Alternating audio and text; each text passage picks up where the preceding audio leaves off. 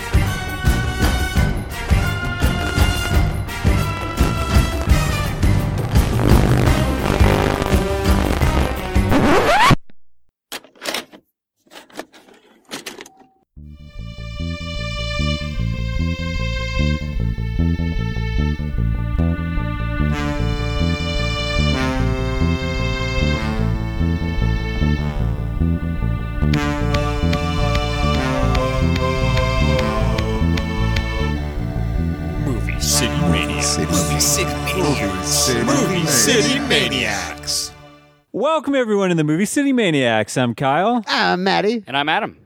And we are here for an episode I'm pretty excited about. Mission Impossible, the first episode dedicated to my boy, Tom Cruise. And this is weird because this is the only Mission Impossible movie you like. So that's why you're so excited to get it off the plate. Yeah, we'll talk about it. This has been something. I mean, horror listeners, we apologize. We just gave you Indiana Jones. Now we're doing Mission Impossible. Hey, man, not horror, but you know, we got some big horror stuff coming up. And again, we sold out. We're populous now. To be honest, like summer season isn't usually the season for horror movies. Like you'll get one or two, but they usually come out before and after, right? We did our obscure backwoods horror series. Yeah. For you diehards, if you want to go back. And yeah, this is leading up. Of course, there is a new Mission Impossible film, so we thought, you know, what better time than now? And I just picked all these up in 4K, so I've been kind of excited to revisit them. And have you guys checked them out recently, or has it been? I watched it actually at the start of the pandemic. I kind of popped it on. I skipped part two for I don't want to give anything away, but like I just watched. Because I picked them out of blue, like, all right, man, it was Thanksgiving. I had a turkey. I'm like, you know what? We're going to cook this turkey, and I'm just going to watch Mission Impossible all day. That sounds great. Fucking best Thanksgiving I've ever had. I'm pretty close to, like, when I'd first seen 4, 5, and 6. Yeah. Because I just kind of, like, I don't know. Didn't you only watch them when the last one came out, right? Or when Fallout came out, I thought, well, maybe I should catch up because... You guys had talked about them a lot, but they just kind of like, oh, they're really good. Like nobody had. It is fucking insane that 1996. He's been playing Ethan Hunt for what, like 27 years? Like that's chaos. I think 1996. Yeah, sorry. Yeah, 27 years. You're right. Yeah. Okay, sorry, I thought your math was off. Yeah, but by the time it's over, it'll be like 30 years. Yeah. So I wonder if that's a record. Like we know we've had Bond, but that's different actors, right? Yeah. Like for the law, and he's still like. Apparently, this part two thing is now they're announcing it's not going to be. Maybe Connery. No, Connery doing this. He came back after 20 years. Yeah. That would be only 20 years. That's the thing. Like, you think, oh, wow, he was an old man then. Maybe Harrison Ford doing Indiana Jones, but even that's like, I guess maybe. Yeah, that's more. Yeah. I guess we should mention, too, this is a first for the Maniacs. We are actually going to cover two movies on one episode. Yeah, so we're doing Mission Impossible and Mission Impossible 2. Yeah. I've never seen Mission... So, again, Mission Impossible 2, I've seen... Yeah, kind of. But it was called The Taurus when you saw it. Yeah. I've never seen it in a sitting. I've just seen it on TV. Yeah, and in Metallica music videos. And, I think the first time actually it came on TV, the opening section happened, and like he throws the glass at the screen. Like, Limp Bizkit pops on, and I was like, nah. No. And I just flipped the channel. I was like, nah, I'm not doing this. Are you not a John Woo fan? Were you not a John Woo fan? No, I guess kind of a John Woo fan. Like I like Face Off. Yeah, Hard Target. What about his early stuff, The Killer? Yeah, so I've never really. Better Tomorrow, I guess. I've never seen any of those. Okay. So, but the Hollywood stuff, I wasn't like against him doing it, but. I was kind of against like the whole vibe of this, the Oakley glasses, everything about it. It reeks of like that weird macho posturing of like the late 90s, early 2007s, like where like everything kind of sucked. Like Limp Bizkit was big, Woodstock 99. Like the reason that I kind of hate the late 90s is because of this kind of bullshit. Yeah. It feels like nu metal the movie, in a lot of ways. But it was interesting watching it because the plot, when I had flipped it on, it had never even like occurred to me what it is. Yeah. So I'll be interested to talk about it when we get there. The first one I had seen several times, a million times. I still have the VHS copy hanging out of my basement, but I hadn't probably seen it in 20 years. Maybe. Oh, really? So this is kind of like. The 4, 5, and 6 are very fresh, and 1, 2, 3. I haven't seen 3 since it first came out on video. So I'm excited to hear what you think about 3. Cool. Well, I guess before we jump into some Tom Cruise Mission Impossible goodness, anything you guys been watching lately? Why don't I start? We talked about. We're doing a slash. We're doing 2 series coming up. One is a 2007 series. I'll get to that in a second. Yeah. And the other is a slasher series. So I thought, you know what? Why don't I watch a kind of modern slasher? I think Maddie, you might have talked about this the other was week. It Scar 3D? Club Dread. Oh, cool. From 2004. These are from the Broken Lizard guys. Mm-hmm. I've always liked Super Troopers. Yep.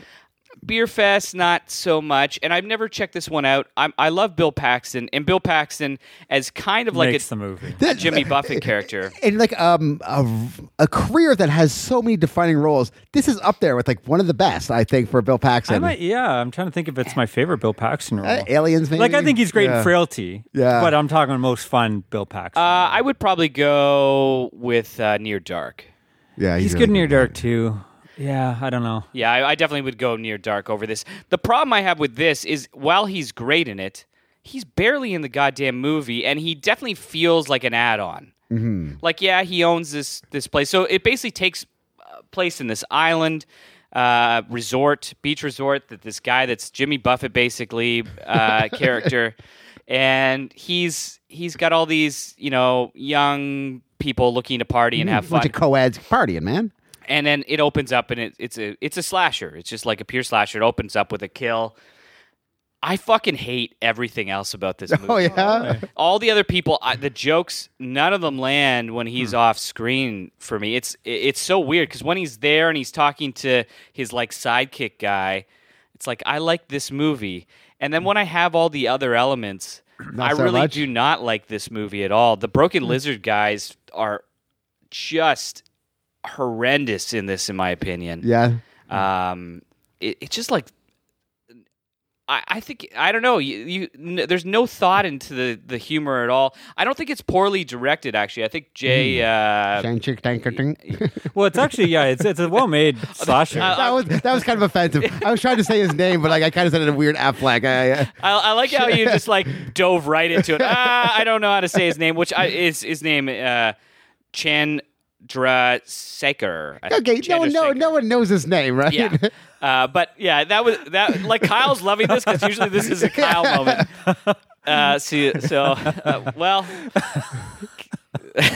Well, I respect that you just you went. I thought I had it. You were going there, and you were like, well, yeah, you know what? Let's steer into this curve right off the cliff, baby. What about the Pac-Man scene? You didn't find that funny? I thought it was kind of interesting. Really. And I think the slasher elements are kind of like it actually works pretty well as a slasher film. Yeah, I think actually what I was going to say is the direction of the movie I find is quite good. It has a lot of the slasher elements.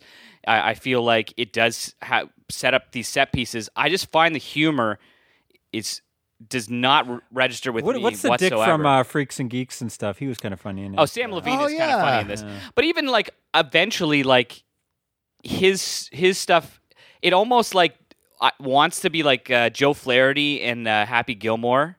When he keeps yelling at Happy the whole time and saying the same thing over and over again. Another Freaks and Geeks guy. It almost is the kind of same joke over and over again, but it was never that good of a joke to begin with. But I love Sam Levine should be in more stuff. I'm going to give it a 5, I think. Wow. Oh, wow. Yeah, it's... I don't think I would revisit this outside of... Is there a super clip online of just Bill Paxton? Maybe I could... Maybe I think you can find the songs online for sure. I put them on Spotify. If I got a super clip, could I just watch that on Shocktober and count as a half episode, maybe, or an episode? No? No, I'd give it to you.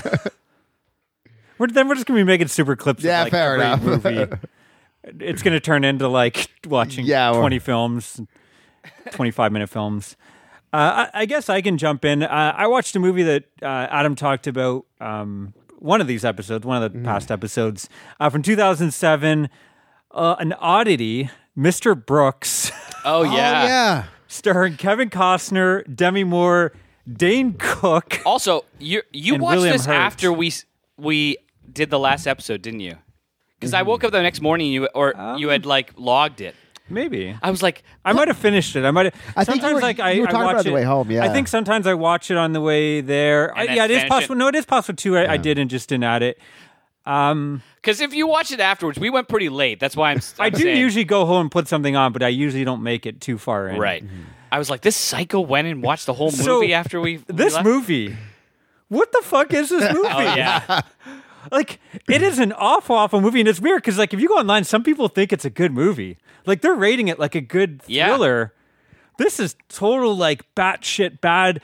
I don't know how, like, the director must have had, like, videos of Kevin Costner fucking a horse, blackmailing him or something to get all these, like, actors. The only one that Dane Cook, maybe? Like, no, Dane Cook. He was desperate to get in that? Yeah, like, I could see why Dane Cook would have done this, but... no, William Hurt is the only one I feel like understands what type of movie he's in. So I'm going to tie. I'm going to spoil maybe even a little more than you do because I think who cares? The movie's that's why you're watching because it's just so stupid. I just want to go. So Kevin Costner just wins Best Man of the Year. He's a serial killer now, and he has William Hurt is his like alter ego. He's always talking to William Hurt. His personality. He's kind of like the devil on his shoulder, but he doesn't, I guess, have an angel. Maybe Kevin Costner's kind of like the one trying to reason, and William Hurt's the one darkness encouraging him to do the kills.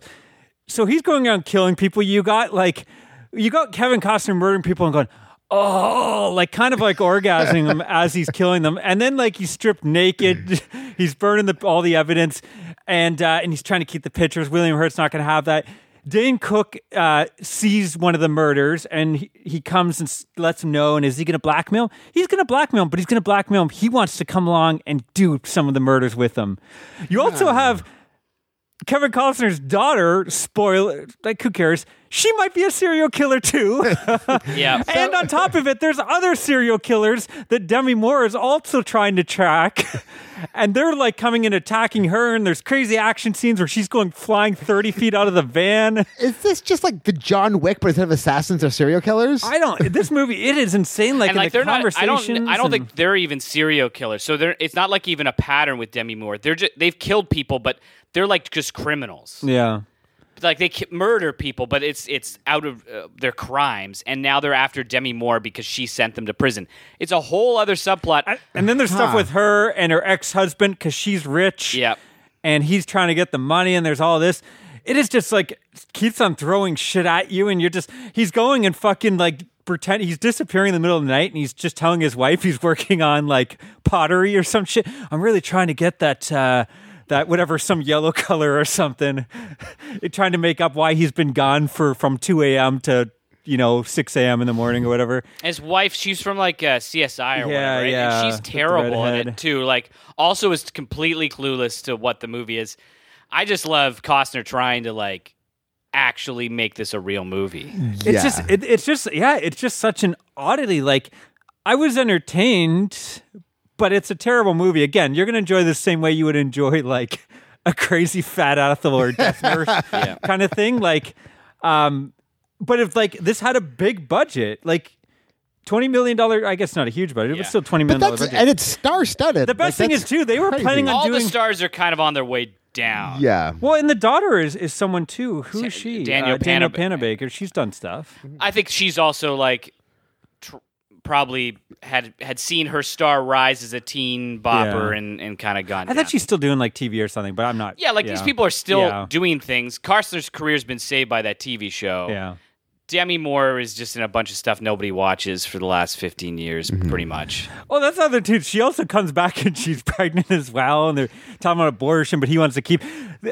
Again, I don't know, the daughter, not Demi Moore. Did he do he's a pro-lifer? Was that his stance? But he's a serial killer. But then there's this insane shit at the end, this ending. But then it's not. It's a shock bullshit ending. Mm. The best part is I started reading up. I guess he had plans and was still hoping to do the sequels. Did you read about this? No. It was supposed to be the trilogy. So the second film was going to be these criminals take the family hostage, not realizing who they fucked with, and it's Kevin Costner and his daughter killing all the people. And then the third film is they're doing murders together, but she's getting too much into it. So Kevin Costner realizes he has to be the responsible dad and kind of quash this a little bit. Well, he has to kill his daughter, and that's how it would have ended. It's kind of it's insane. Even more obnoxiously crazy Dexter. Okay, and Dexter was never a subtle show. No, but you said, this is taken pretty seriously. If you, oh yeah, there's people. I guess I was talking. They're oh yeah, my mom really likes the movie, but she sees it as a serious thriller. And even Letterboxd, there's people that are rating it a serious good thriller. It is a fairly decent rating on. It's over 3. Yeah, oh, that's amazing. But I can't believe. I'm did I watch a different fucking movie? I gave it 5 or 5.5. I think I did, but mainly because of the oddity factor was I never was bored. It's never boring. Yeah. I kind of want to pick it up on Blu-ray. I'm not going to give it. I'm going to still go. I'm the same way. I'm going to probably go maybe a 6. I'm the same way. 5.56. I'll never watch it again, guaranteed. Oh, see, I definitely would. But again, I'm a fan of the bad movie. So because the second time watching it, there would be no what the fuck am I watching? Yeah, surprise of holy shit, they're doing this and this. What every choice they make, it's that is a choice, man. That is a choice. Yeah, it's insane. I recommend it. 2007. Speaking of insanity, I watched a movie based on your recommendation, Criminally Insane, a.k.a. Big Fat Ethel, baby. This movie is fucking insane. It's gritty. It's like watching a toilet flush over and over. It is so gritty, but it's not funny, but it's about this rotund lady who just wants to eat, and everyone that stops her from eating, she murders. And it should be a comedy. You figure okay. Oh, there's definitely dark comedy. They're just she's in on it. It is subtle. If there's comedy, it's not done for it's no Microwave Massacre where it's played for laughs. Nothing's played for laughs. I think they knew though what they're making. Yeah. I don't think they took it really seriously. There's definitely the movie's scenes. Called Crazy Fat Ethel, but as a movie called Figures, I thought it'd be okay, there's a slapstick comedy about this girl. Oh no, I'm gonna eat that pie, and then she chops off someone's head. I think it would be bad if they did that, right? Yeah, those movies are hard to pull off. It is not. It is pretty much Henry, but with a really fat girl who's to eat people. It's such a weird and then the director gets kind of artsy, doesn't he? At the end, he starts doing shit with where he's draining the negative, the color out of the negative. They take a hatchet to a mannequin, and then it will go into these weird sequences where he's trying to do artsy shit, but it's no, you're not. You can't. You're making Crazy Fat Ethel. The movie is chaos, and I don't know if I hated or loved it. It's gritty. At times, it just moves at a snail's pace, but you kind of dig it in a weird way. I don't think it's ever really boring. I'm going to give it 6.5 because I'm excited about seeing the sequels and going into the Big Fat Ethel universe, because apparently this movie spawned, as you said, 4 or 5 different movies. It's definitely better than the Marvel universe. Yeah. Sure. We had to take a vote. Are you DC or Marvel universe? No, baby, Big Fat Ethel. That's the thing. If you think this film is bad, the sequels, this is the film that they had. Remember, this is a film that they kind of had a budget where he reuses this whole movie, 20 minutes of this movie inside every other movie, because they have even less of a budget. You feel dirty watching it too, because she has a sister, and her sister's boyfriend is putting her on the stroll, abusing her, and all right, now go make me some money, and but it never feels it's. I don't know. I did feel it never feels the real. Same way that you feel dirty watching a Abel Ferrara movie.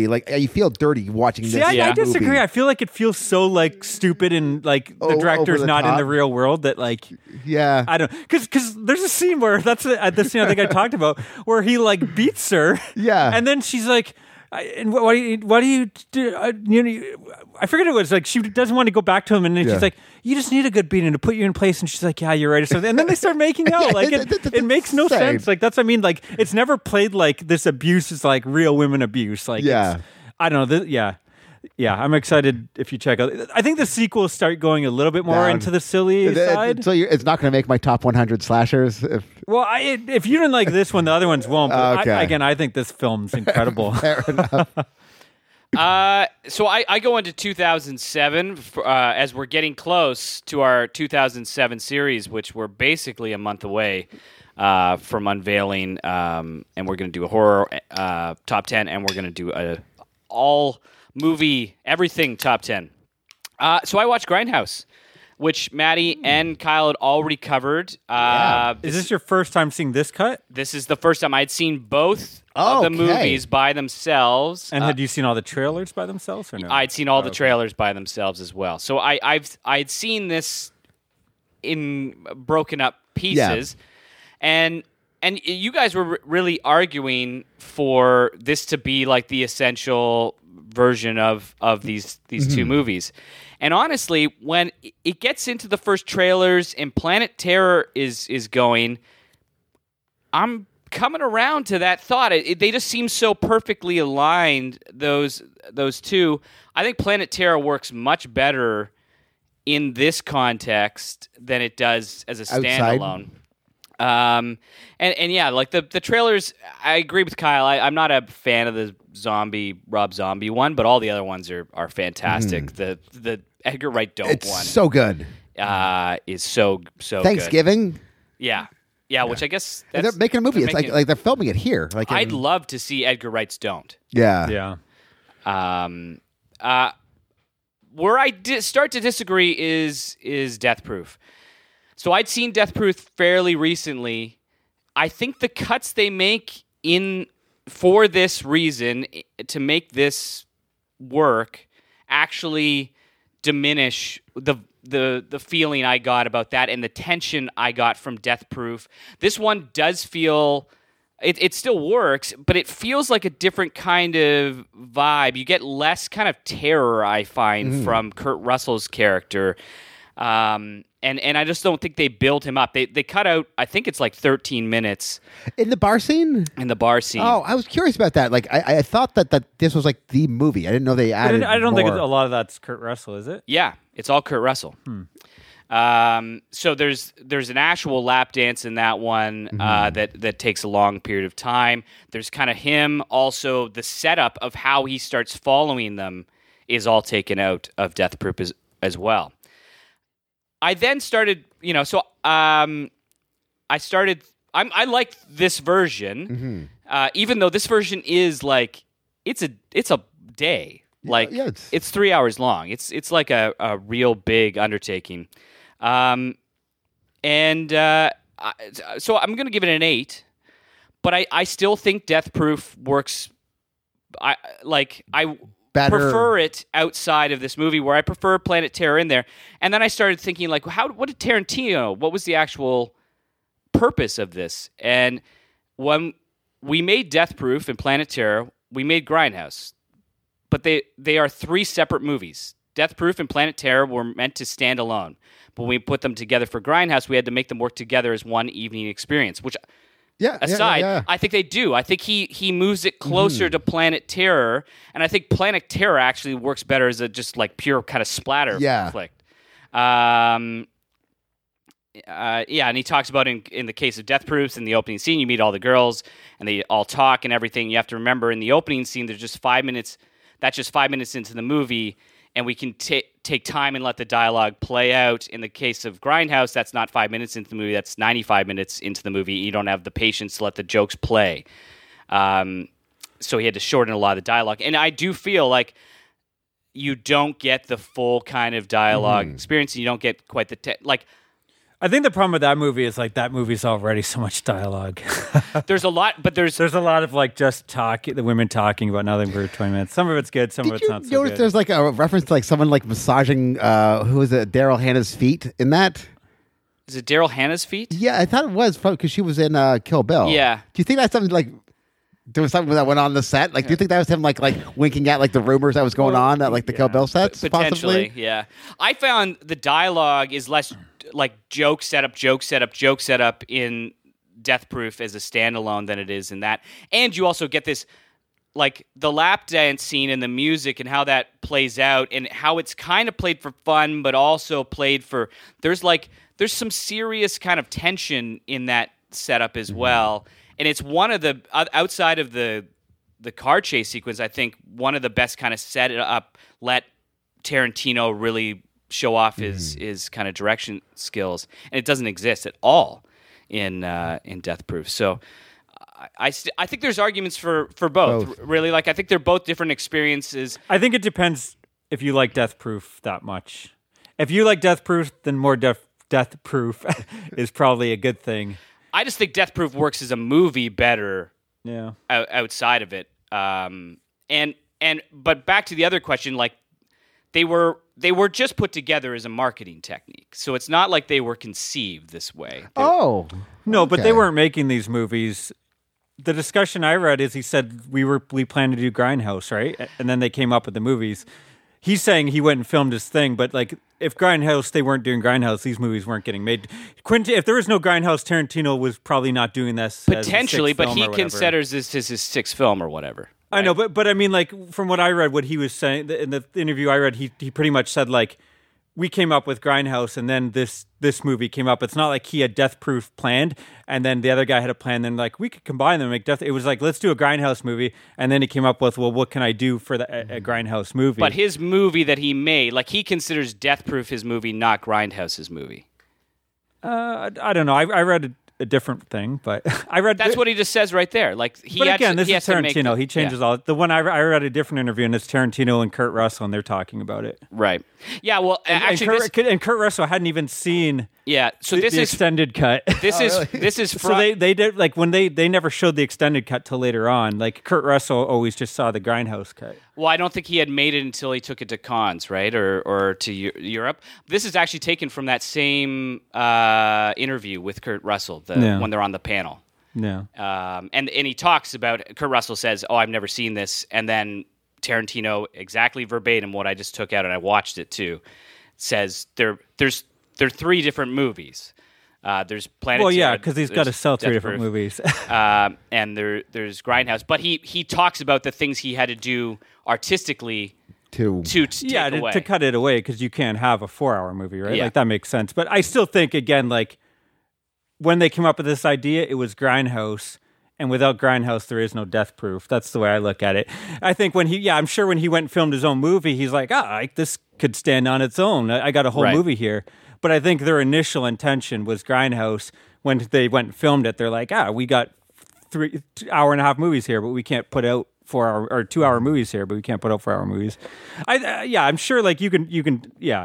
I'm sure almost any extended thing is usually better, but no, I'm usually disagree with that. But like in this case, I just think I actually think the extended version of Planet Terror is much worse, and even though it's smaller cuts, but it plays better as just like total gooey fun. You really don't want to plot in that movie. I think it's because Tarantino's movie, I guess, doesn't. I agree, it kind of doesn't play that well as a Grindhouse movie, and the fact that it's like just a lot of dialogue, and that's not what you want for the second half of that movie. Yeah. But again, I also don't think it's the strongest film. That, for me personally, I don't know. What was the last time you watched Death Proof?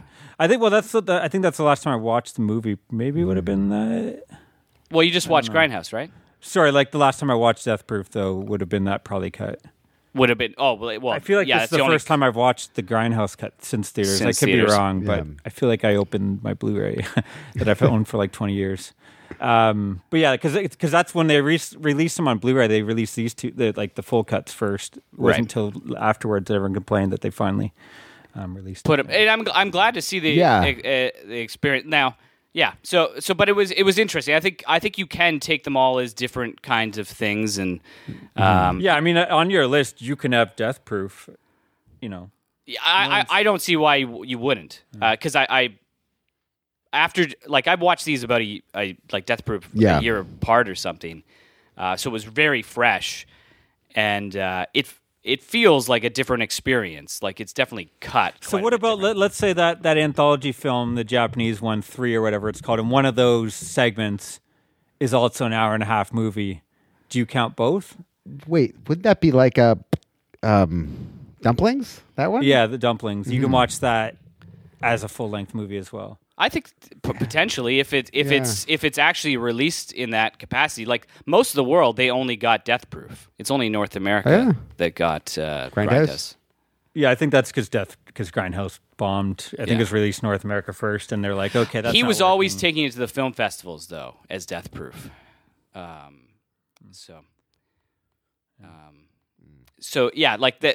Anyways, I ended up being really interested in like this and why it felt so different. Like I knew the one major section was taken out, but I was like, oh, he doesn't actually set up the tension about Kurt Russell actually stalking them. You see it like a little bit, like in the outside the what was it, church. Yeah, he goes by. He just goes by the one restaurant. That's it. In the other one, he shows the photographs, shows him stalking them. Oh, okay. Like there's a whole kind of. I think it's in black and white too, and there's this whole section, and that doesn't exist in There's a bit of a setup there. There's a much bigger setup, and it kind of makes him much more creepy, menacing out of the gate. The problem with that movie is the ending for Kurt Russell. Like, I get that's what they're going, but he's so menacing and a badass, and I feel like that last 10 minutes, they kind of ruin. Oh, I love the flip when because it's the first time he's shown on who he actually is because he's in control of everything previously.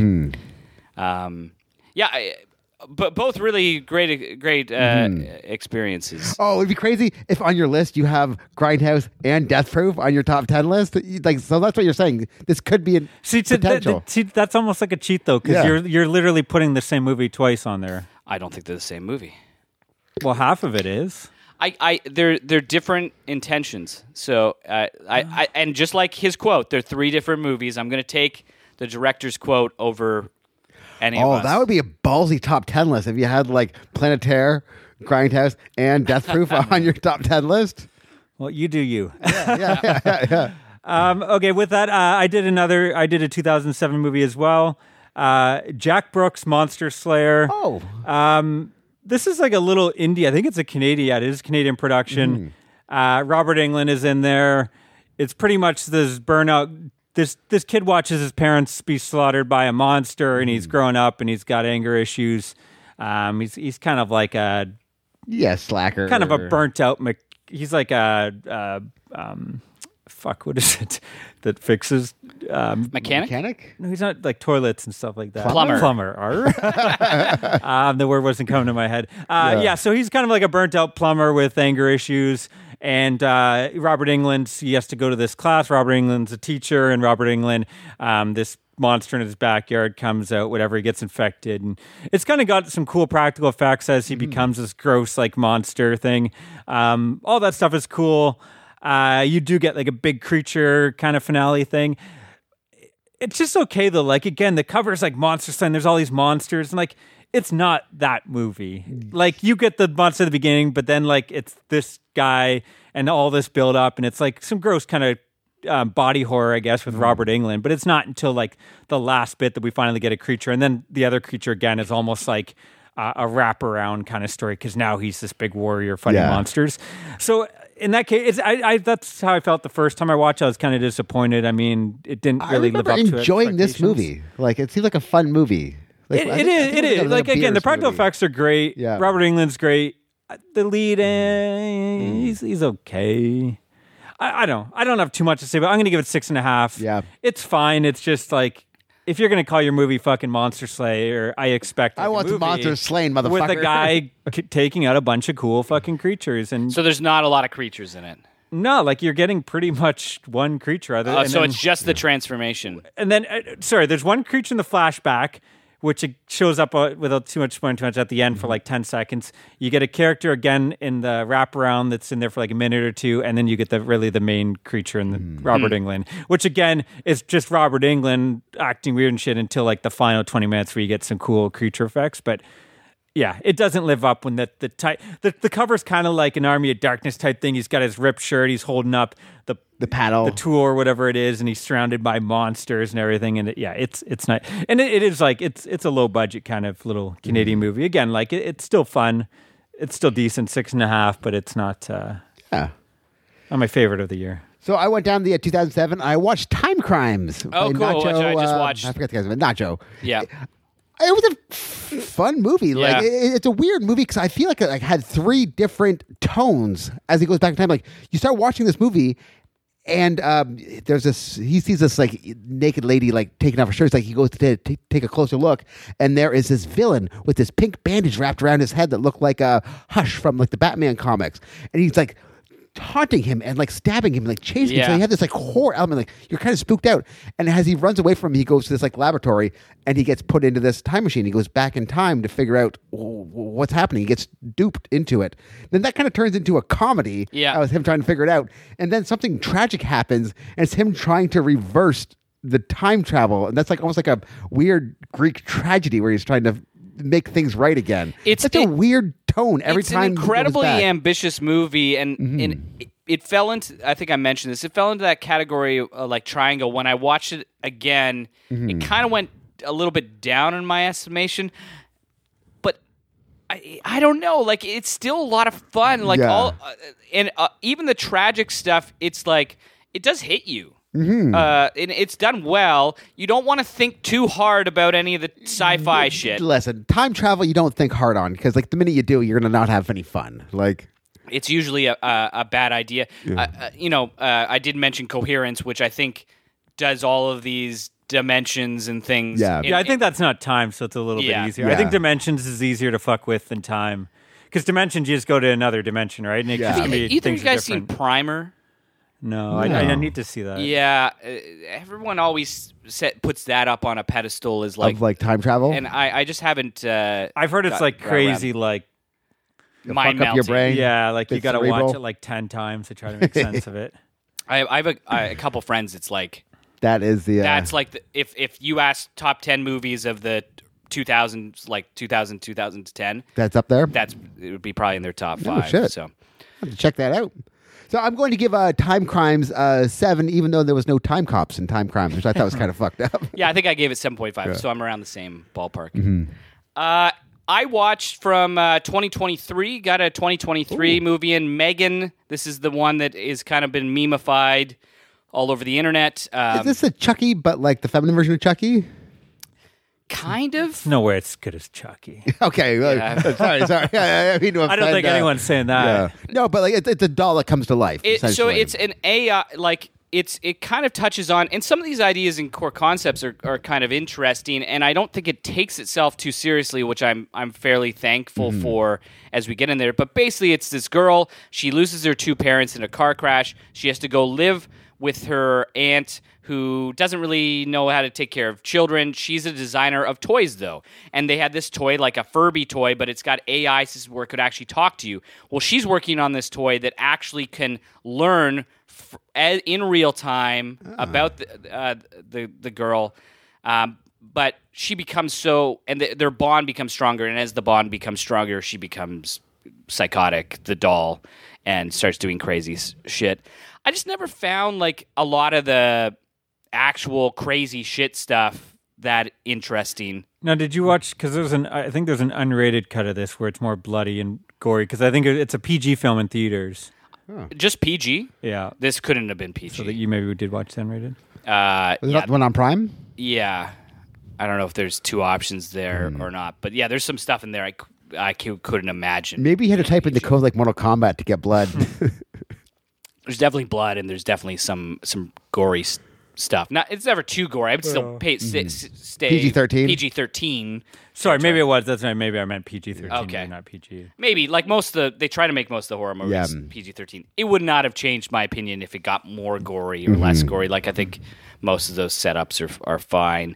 And there's there is one sequence in the woods where she goes out with this kind of bully kid, and again they play everything at face value. There's no dimensions to this, and I think that's fine. It doesn't need to be ultra serious. Allison Williams is pretty good in it. It's just kind of I'm not gonna remember this too much. I don't think moving forward. It was fine. It's the James Wan era of Child's Play, I guess, right? I feel they rebooted Child's Play with this exact premise. Am I wrong in this? Well, there's a AI show.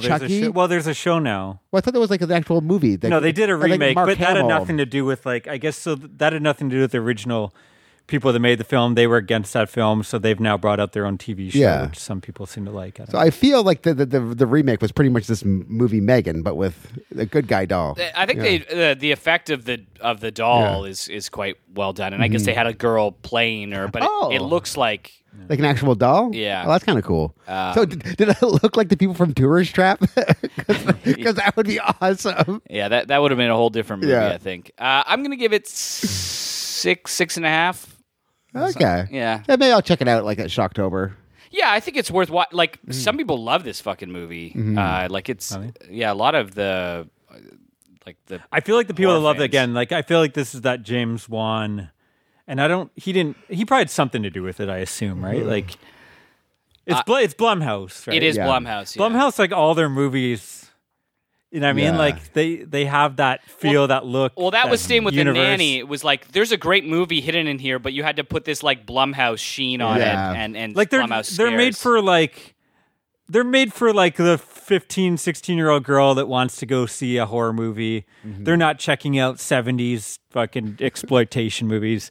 They're gonna go check out whatever new thing is. They're gonna have some scares with their friends and never talk about it again. Kyle Snob's coming out. There's no way they're watching The Sentinel. There's no absolute way. But it is. You're like, it's coming after you, 15-year-old girls. The people that love these movies. Shots fired. You see it all the time on Facebook. And again, that's why I finally found a Facebook group that is great. Because every other Facebook group I find all they talk about is mainstream movies. And every movie is the greatest horror film ever. Mm-hmm. And finally I found one that's not that. So it's beautiful. I don't know their name. Is it the greatest Facebook group ever? No, it's not the movie Studio Maniacs, but I just find all those movies. It's like, oh, you got to check out, and it's like Conjuring, Insidious 4 was the scariest haunted house movie I've ever seen. It's like, really, you need to see a lot more movies then. Anyways, I just thought what I'm getting at is these movies are not made for us. They're not made for me. I know that. Yeah.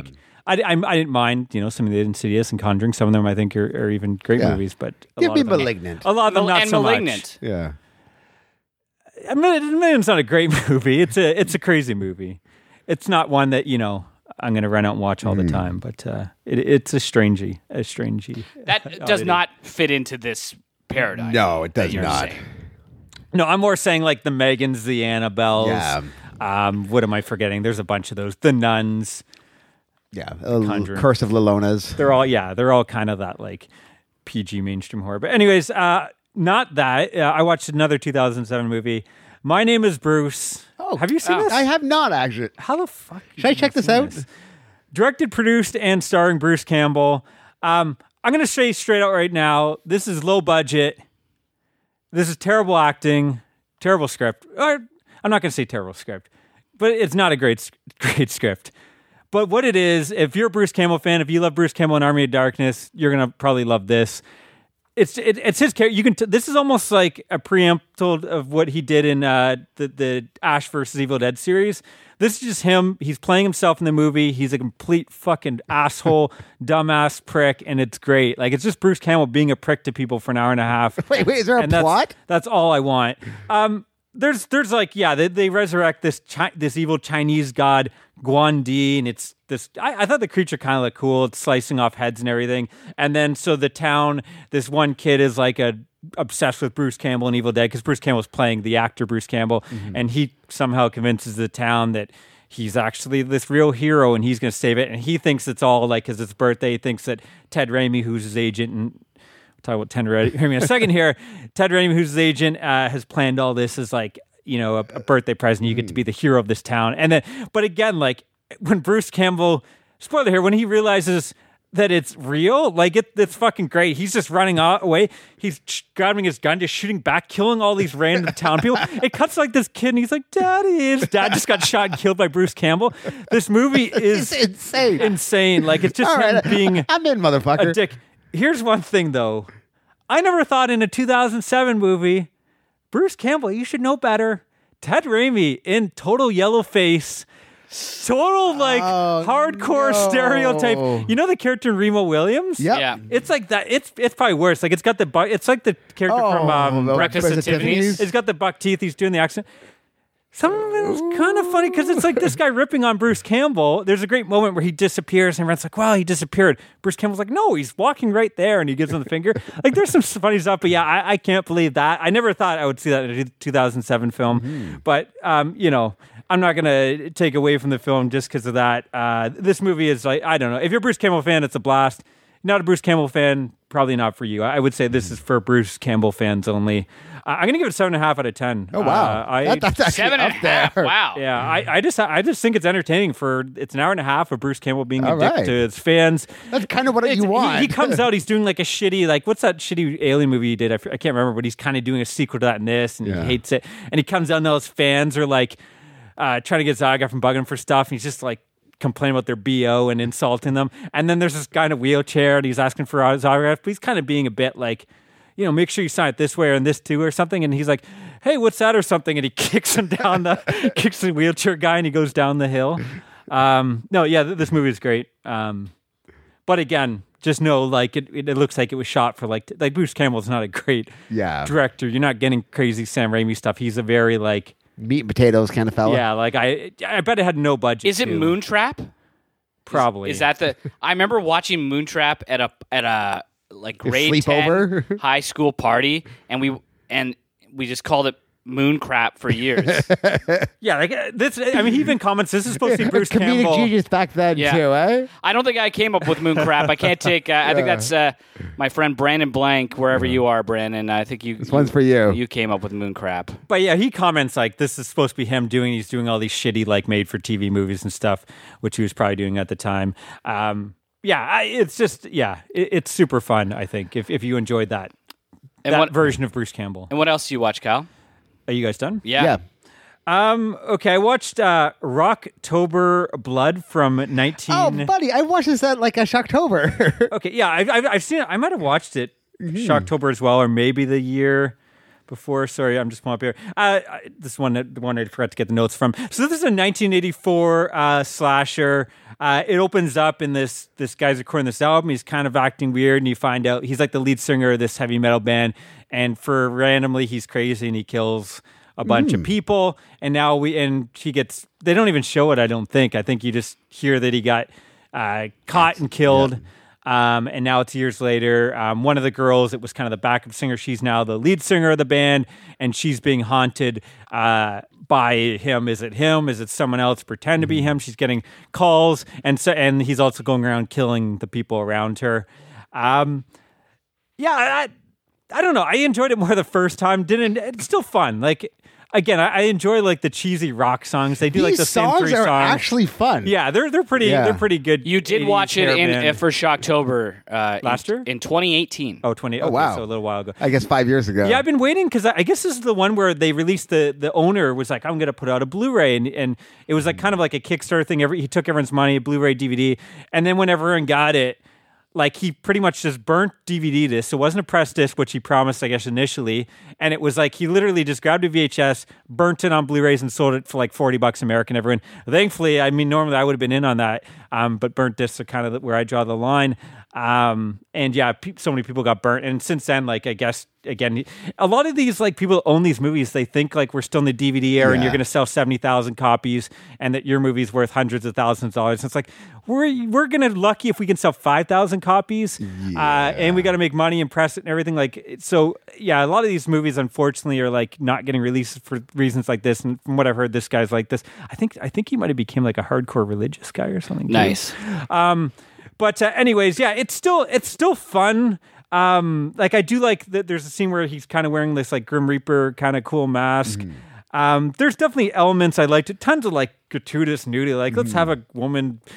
Women, like, walk around in all these 80s slashers nude for no reason. It was 80s glam metal, man. That was the way it went. Like, let's get in the... Here, I'm just, like, doing my makeup. Let me do it nude. Well, you don't want to get stuff like your blouse. Let's have a 5-minute scene of her in the bathtub. But, yeah, it's still fun, but it's not... It got really boring in the middle, though, didn't it? Like, I found, like, the middle, I'm like, oh, come on, hurry it up. Yeah, like, the whole, like, is he real, is he not? I don't know. It could have used better kills. I do like all the...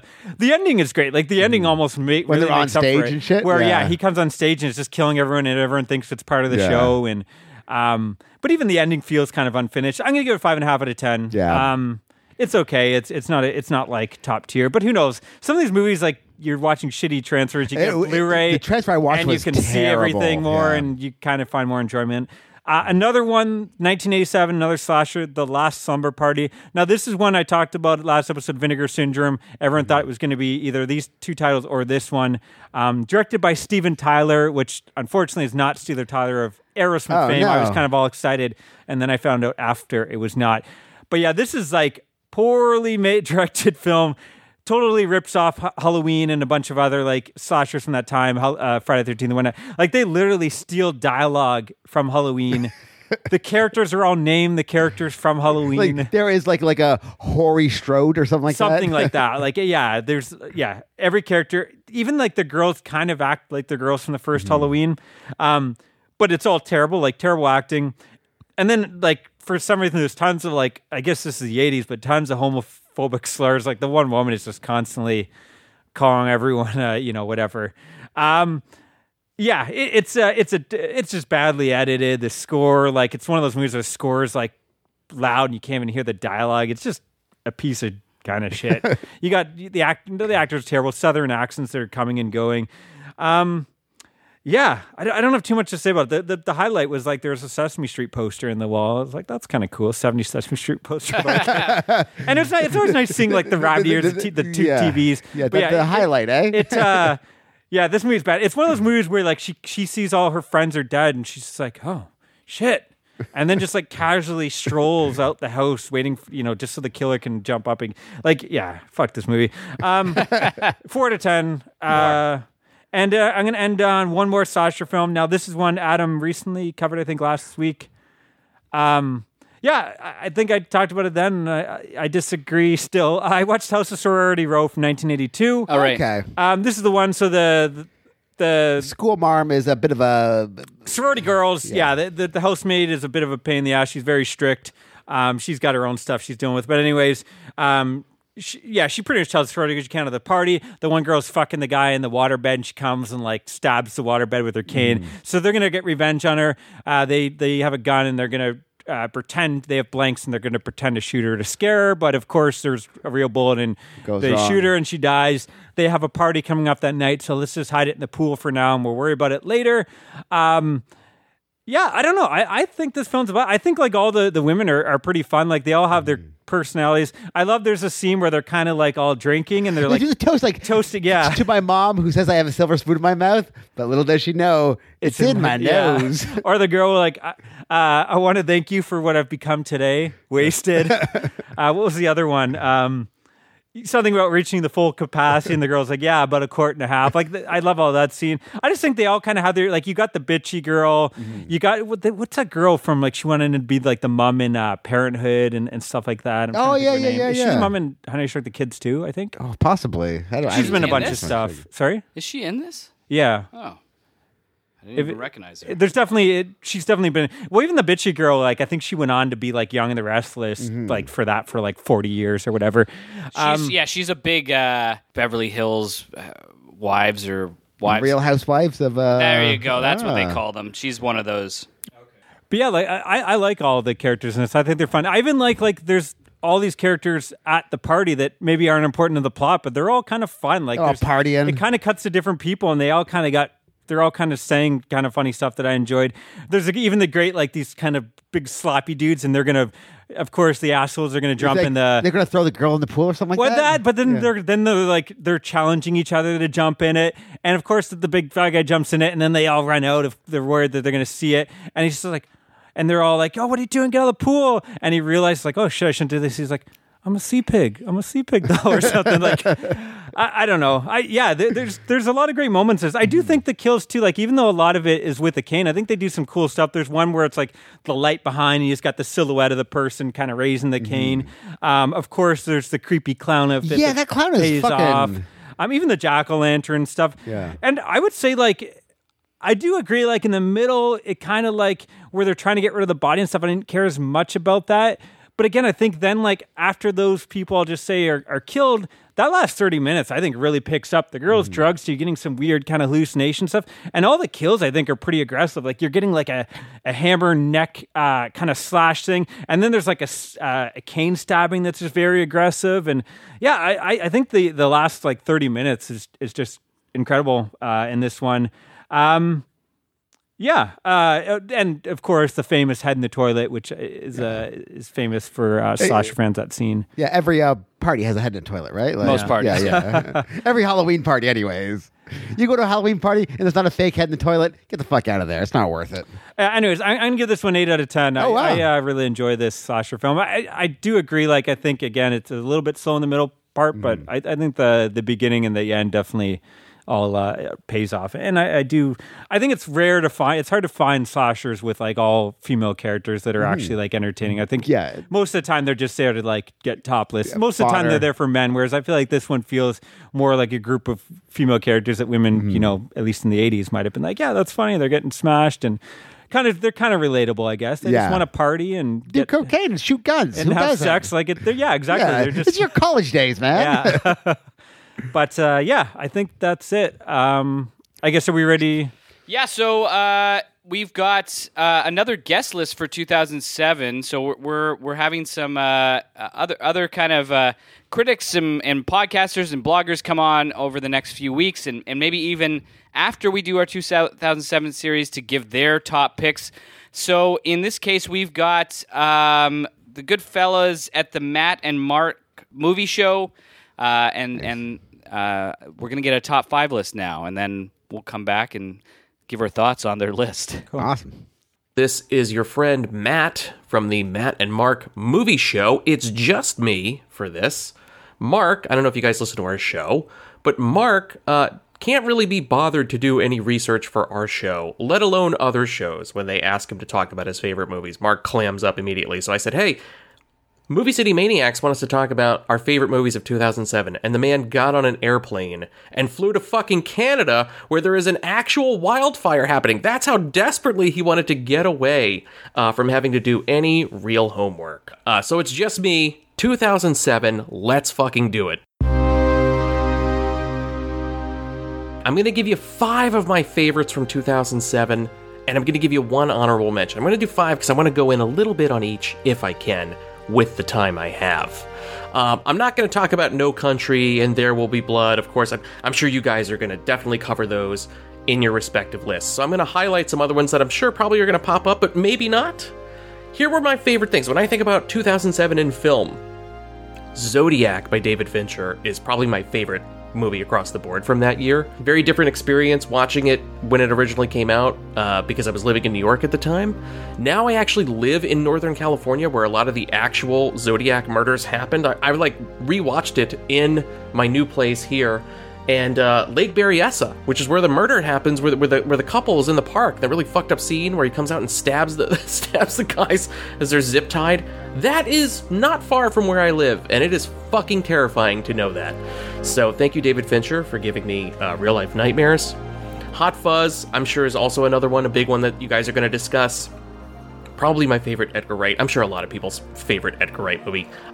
There's nothing I can say that's going to add to the conversation of Hot Fuzz. Probably one of the most quotable movies of all time, at least it is in my house. Here are the 3 that I really zero in on. 1408, directed by Mikael Hafström, a director who I've never heard of do anything else. But this is a fantastic little chamber piece of a horror movie. It's John Cusack, Samuel L. Jackson.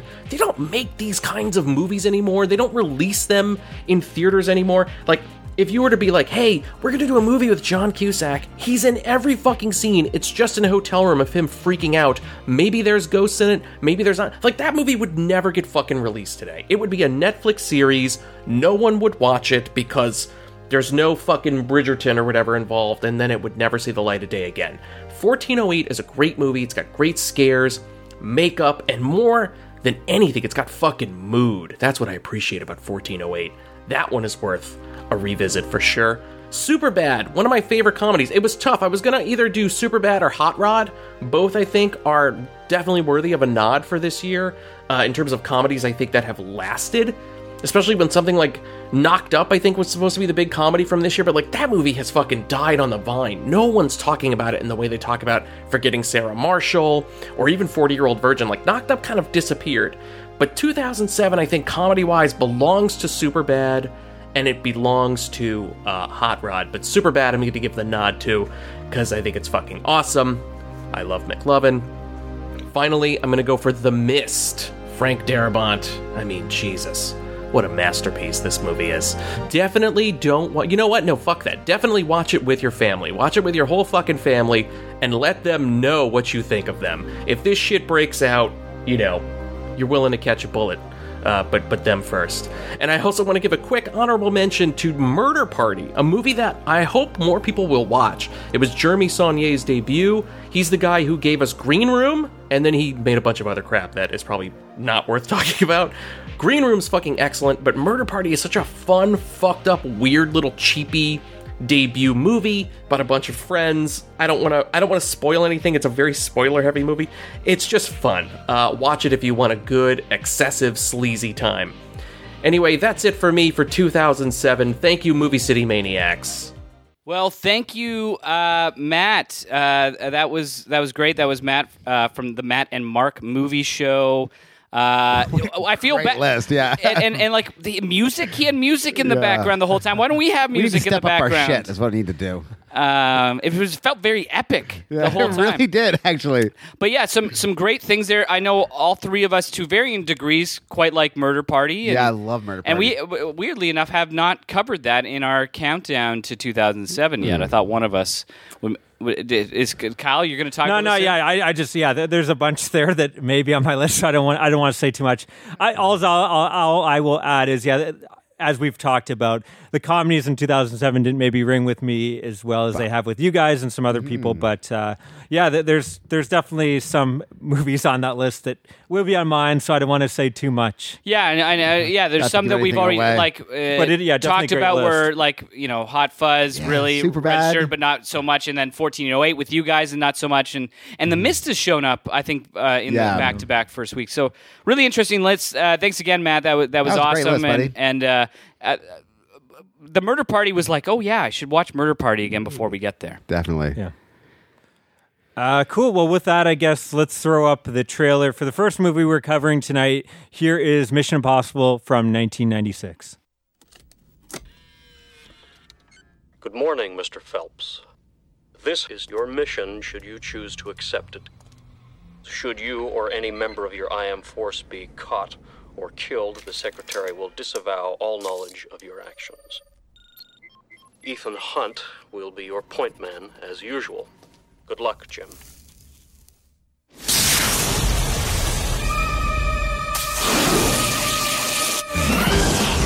Simple game.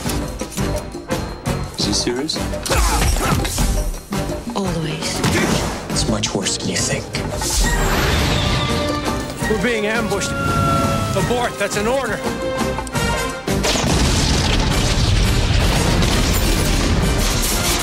They knew we were coming. Do you read me? I don't care how he did it. I want to know why he did it. You're worried about me. Why you survived. I'm sure we can find something I have that you need. I'm psycho! No one sent me. These guys are trained to be ghosts. Let's not waste time chasing after him. Just make him come to us. Find something that's personally important to him and you squeeze.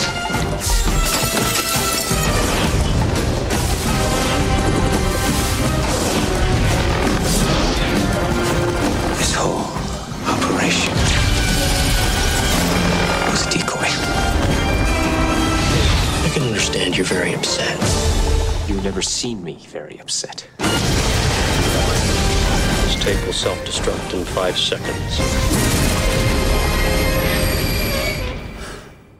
When Ethan Hunt, the leader of a crack espionage team whose perilous operation, I don't know if I said that right, has gone awry with no explanation, discovers that a mole has penetrated the CIA, he is surprised to learn that he's the #1 suspect. Now, to clear his name, Hunt must ferret out the real double agent and, in the process, even the score. Yeah. Yes, we're talking about Mission Impossible 1996.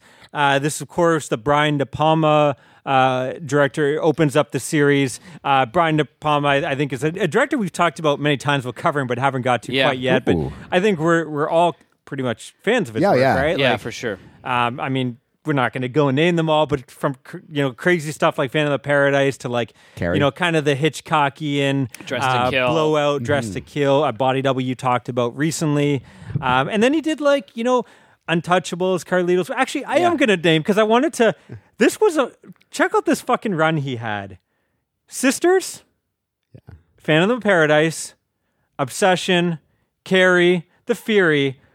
Now, home movies kind of, you could argue, but I think that doesn't even really count because I almost feel like that's like some art project I read, I guess he did, and it was like his art students kind of film movies and he put it together. Yeah, I think you could skip that. And then you go Dress to Kill, Blowout, Scarface, Body Double. Oh, wow. Like, I think it's like and then it's Untouchables, right? No, so he does right. He did something that's not so great. But yeah, then he does come back and does Untouchables, Carlito's Way, Raising Cain. I've heard Femme Fatale has its fans. Snake Eyes is kind of a one I've been wanting to revisit with. Yeah, I've kind of like when I first saw Snake Eyes, I remember being like, I'm not into this movie, but I think I'm curious if I it's Cage being Cage, right? Like I think when you first saw it, you're like, wow, this is really over the top. His acting in this, but I think I would probably love it. Yeah, because after going, I think he's I'd seen him in a bunch of blockbusters, and he goes over the top in that, but they all kind of. Yeah, like Face Off was the first one where we were like, this guy's pretty weird. Yeah. But yeah, this is the first, I guess, Tom Cruise. He puts together a production company with his agent, Paula Wagner. This is the first film they put together. And you can kind of see, because this is also where Cruise is kind of getting a taste for stunts. And people can't tell him no. Yeah. Like, you're the producer. No one's going to tell you you can't do it. And you kind of see that throughout these films with certain directors. I think now, if you're working on a Tom Cruise Mission Impossible film, he's going to do as many stunts. Mm-hmm. You start hearing in this film, and maybe the director's not really liking that. It's like, which is understandable. It's probably stressful that this huge actor is going to go to a stunt. You don't want to be the director that kills. And also, I think there was... he wasn't actually like I think it's the second one, which we can mention now. We're good about. He had to lie. Like, he wasn't insured properly. Oh, interesting. He said he was only going to let other people do. It was like 95% of the stunts, and it was the inverse. Yeah, like he still occasionally does have people doing things on these first movies. I don't know about now though. Yeah. It doesn't seem like any. Yeah. I'm sure there is things people still have to do, but I think it's definitely. Do it. I guess this started, though, he was working with Sidney Pollack. Now, it doesn't mention if it was just a script or he was maybe thinking of Sidney Pollack to direct, but it definitely, it doesn't seem like there's any, Sidney Pollack's like, I'm leaving and fuck you guys. I think it was like they were working together, but they were trying to make Mission Impossible a movie series for like... Probably for ages, right? 10 years before, I think they were working on it, and it wasn't until he kind of came in. But it sounds like once De Palma gets in there, the real... foundations of what this movie is and becomes. I know that I think Robert Towne had to be rewriting things on set, which I think is a commonality in a lot of the series is having another writer come in or a writer being there being like, well, how do we get ourselves out of this trap? Yeah. That we set? Well, I guess originally this script was a lot more convoluted and they kind of had to... Imagine. Yeah. Which, I guess, I mean... When I was a kid, I was totally fucking confused as well. As an adult, though, I don't find this film confusing at all. Like, it totally everything is. No, I can follow along. You can definitely follow along. It definitely does have some of those De Palma like. Don't think too deep about this. Like how no one would know about these sort of things. Okay, I forget Jon Voight's wife's name in this. But Cruise is clearly stuck in her, right? Like the chemistry well, they have. They hint, but they never fully say like if he fucked her. Yeah, they kind of definitely hint at it. He must have. And I think there was more in the original script with that. Well, and in the trailer, there's actually like a makeout scene. Yeah. Oh, they didn't put it in the theater. They didn't put it in. And I guess there is a much longer, steamier version. Yeah, but no, it opens up with a great kind of. set piece, right? And that's where you're talking about the chemistry that they have, and this kind of race against the clock. Well, they kind of almost pulls a cycle or whatever like that, where we're going to have a team, all big actors. I guess the plan was originally to get the original cast. Oh, and then had them all and kill them off. But they were like, "Yeah, we're not down with that." Like, I guess the original cast is still pissed off about this film and how they like treated the ones Jim that are Phelps living. Not many, I think like the two or three that saw it are not happy. But yeah, like you open up, you have Jon Voight, Kristen Scott Thomas, Emmanuel Barrett, who's a French actress, Emilio Estevez. And then, what's the other girl? Ingeborga? I don't know as much about her. Yeah, I didn't know. She was the one of the team. I think she might have been like a foreign actress as well, like maybe a French or something. But you have all these big actors, and like I remember at the time, it's like, oh, I love Mila Estevez coming off Young Guns and shit. And it's like, spoiler alert! I don't think we're spoiling because this happens. Yeah. Right? I think they all get fucking killed off, and crazy. It's like, I think that opening 20-minute. I remember. Well, and they do a good job setting them up. What the scene I was talking about was their initial mission, where they have like the what I love about this Mission Impossible is it's clearly Tom Cruise in makeup rather than like someone pretending to be. You know what I'm saying? Like, and then the later movies, like the whole face technology, all goes out the window. Every single mask is practical effects. In this. Even the Voight mask that happens, which is really awesome. Well, I was surprised actually. A lot of this stuff was practical effects. I didn't realize that. Like the fish tank scene, which I guess Tom Cruise is the one that came up with that. That was like a real. They set up all those tanks. That's real, like gallons and gallons of water and fish of water that it's coming at, and that's actually like him running. It's kind of pushing and knocking everything back. Of course, the famous scene where we'll talk about later, where he comes down into the IMF vault. Like that is of course him, and he had to use like coins or something to balance them out. That's awesome. Yeah, because he kept hitting his head. But the best, even the train, which I always thought the train was CGI. It looked very CGI, right? Like I don't think a lot of it is. Like some of it is. Some of it is. But they actually got real. He searched around and got the biggest fucking fan. So that's all his face, where it's his face kind of distorted. That's the fan blowing his face. It's some of the I think the helicopters early CGI. Kind of stuff. The blades I think are. Yeah. Until the end. Yeah. And they switch it out. So most of the time you still get nice practical effects. There's even a great story with that. I know that bothers me. Again, this doesn't bother me. No. The CGI there, it's for purpose. Yeah. Yeah, again, I always find it should be used to enhance. You know, I mean, do as much of it you can practical, and if you need to use the blades for CGI, because you can't, or you can't get the actual helicopter in certain shots where you're. But even that was a real helicopter. It was just like it was on like a one of those. I think train thing. I think in some sequences they're not in the same shot or whatever. You can definitely tell, like when it's like who's the professional John Reno. No, this fella. I don't understand how he is an action hero because he just seems like an oaf. Every time you see him, you don't think like a menace. You just think like. Someone's goofy dad or uncle. It's the same way in The Professional, right? Yeah. Where Leon, that's what's scary about him, right? That's what he's unassuming. I've never felt him being like scary or like unassuming. Like I feel they always play him out as like badass. Even like Ronin, I'm like, he seems like a goofy uncle. Like I don't know. I also he's got a switch in him where it's like even when there's that sequence where. He's like sneezing in the no. Like he's a goofball there. But when he thinks he's got one up on Cruise later in the movie, there's a switch that happens where it's like, oh, this guy could fuck him up. Like if this goes bad, you think he would kill. I think that's the difference. Like there's something in him that looks like he'll kill you, and that always worked for me and Leon the Professional, where he's this goofy guy when he's around Natalie Portman, and the second he goes to do his job, he turns. He's business. So there's a little switch in him, but I agree. Most of like 90% of him in this movie, I'm is just not buying it. Yeah, it is. I guess like so the screenplay of this is by we didn't mention David. Is it Cope? Yeah, and Robert. So David Cope, I guess he's the 9th most successful screenwriter of all time. Like when you consider how much he's made like $2.3 billion. It's just based on Mission Impossibles. Well, no, that's the thing. Like you kind of look at. I guess he did like Jurassic Park. No, I guess he did Jurassic Park, Spider-Man, War of the Worlds. It's just weird. Like he's done this, then he's done like Crystal Skull and Death Becomes Her and I Come in Peace. Like it's just weird. But again, like mix. Most people consider Robert Towne did most of the heavy lifting on this. But even Robert Towne is an interesting guy because he starts out doing a Corman movie. He does Chinatown, but then he does Days of Thunder, which many consider like one of Tom, I think that Death Under's a lot of fun, but a lot of people consider that one of like Tom Cruise's worst films. The Firm is pretty good. Tequila Sunrise is, you know, yeah. It's just like a weird mix. Robert Corman, Chinatown, and Days of Thunder. I think like Chinatown was his like he everything about that. I suppose he's his. I guess he's one of those guys that would come in and just bump up scripts. He's the kind of script doctor more, and he just took money. Like that's the thing, being a writer, and they're fighting right now to get their rights. You don't actually make a lot of money. That's why most writers eventually go, I got to be the director. That's the only way. That's where the cash comes. The actual cash is.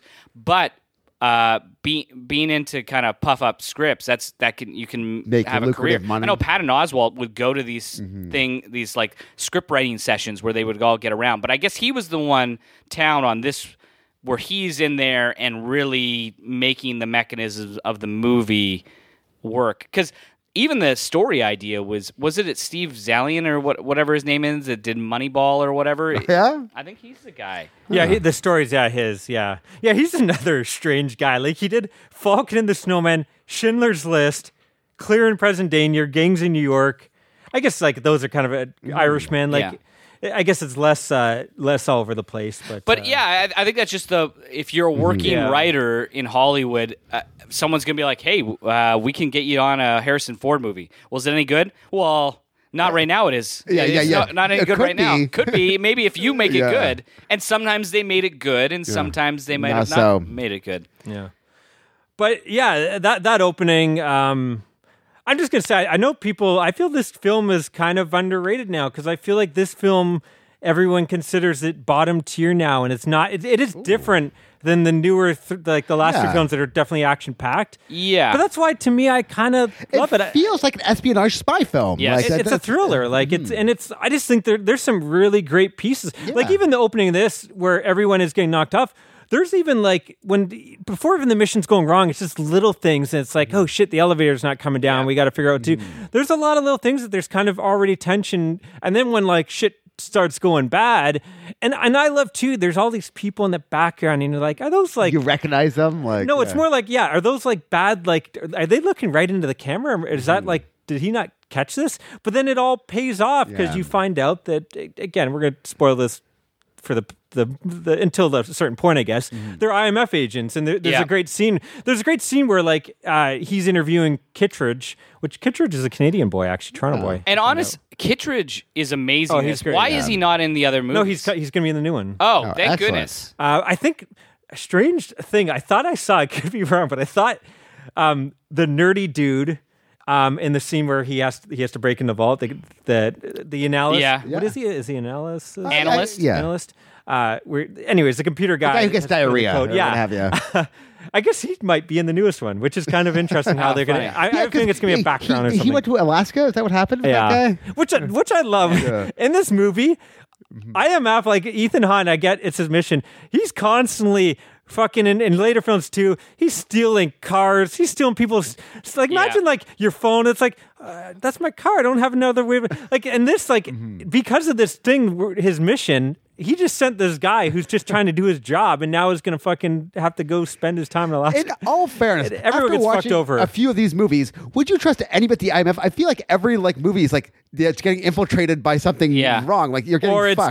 Getting broken, or it's ending. They're, they're not good protocol. At their jobs. It's full of they're full of moles. Yeah. I think it's only the second one he's not on the run, right? Yeah, I think the second one's like the only film in all. I mean, I don't know about the two new ones, but in the first six that he's actually just working for IMF on a mission. But I agree, like set piece after set piece in this movie, I find is excellent. I find the montages, even when they bring the team together early with Jon Voight, when he brings in the disavowed guys later, that's awesome. They're all great. Yeah, this was I didn't know because I hadn't seen this basically since I was was I a teenager the last time I saw this movie? It's really hard to say. It's been a long time, and sometimes I don't trust. I always like this movie, but yeah, De Palma seems like the perfect guy to do this. I don't think Cruise this was interesting to kind of.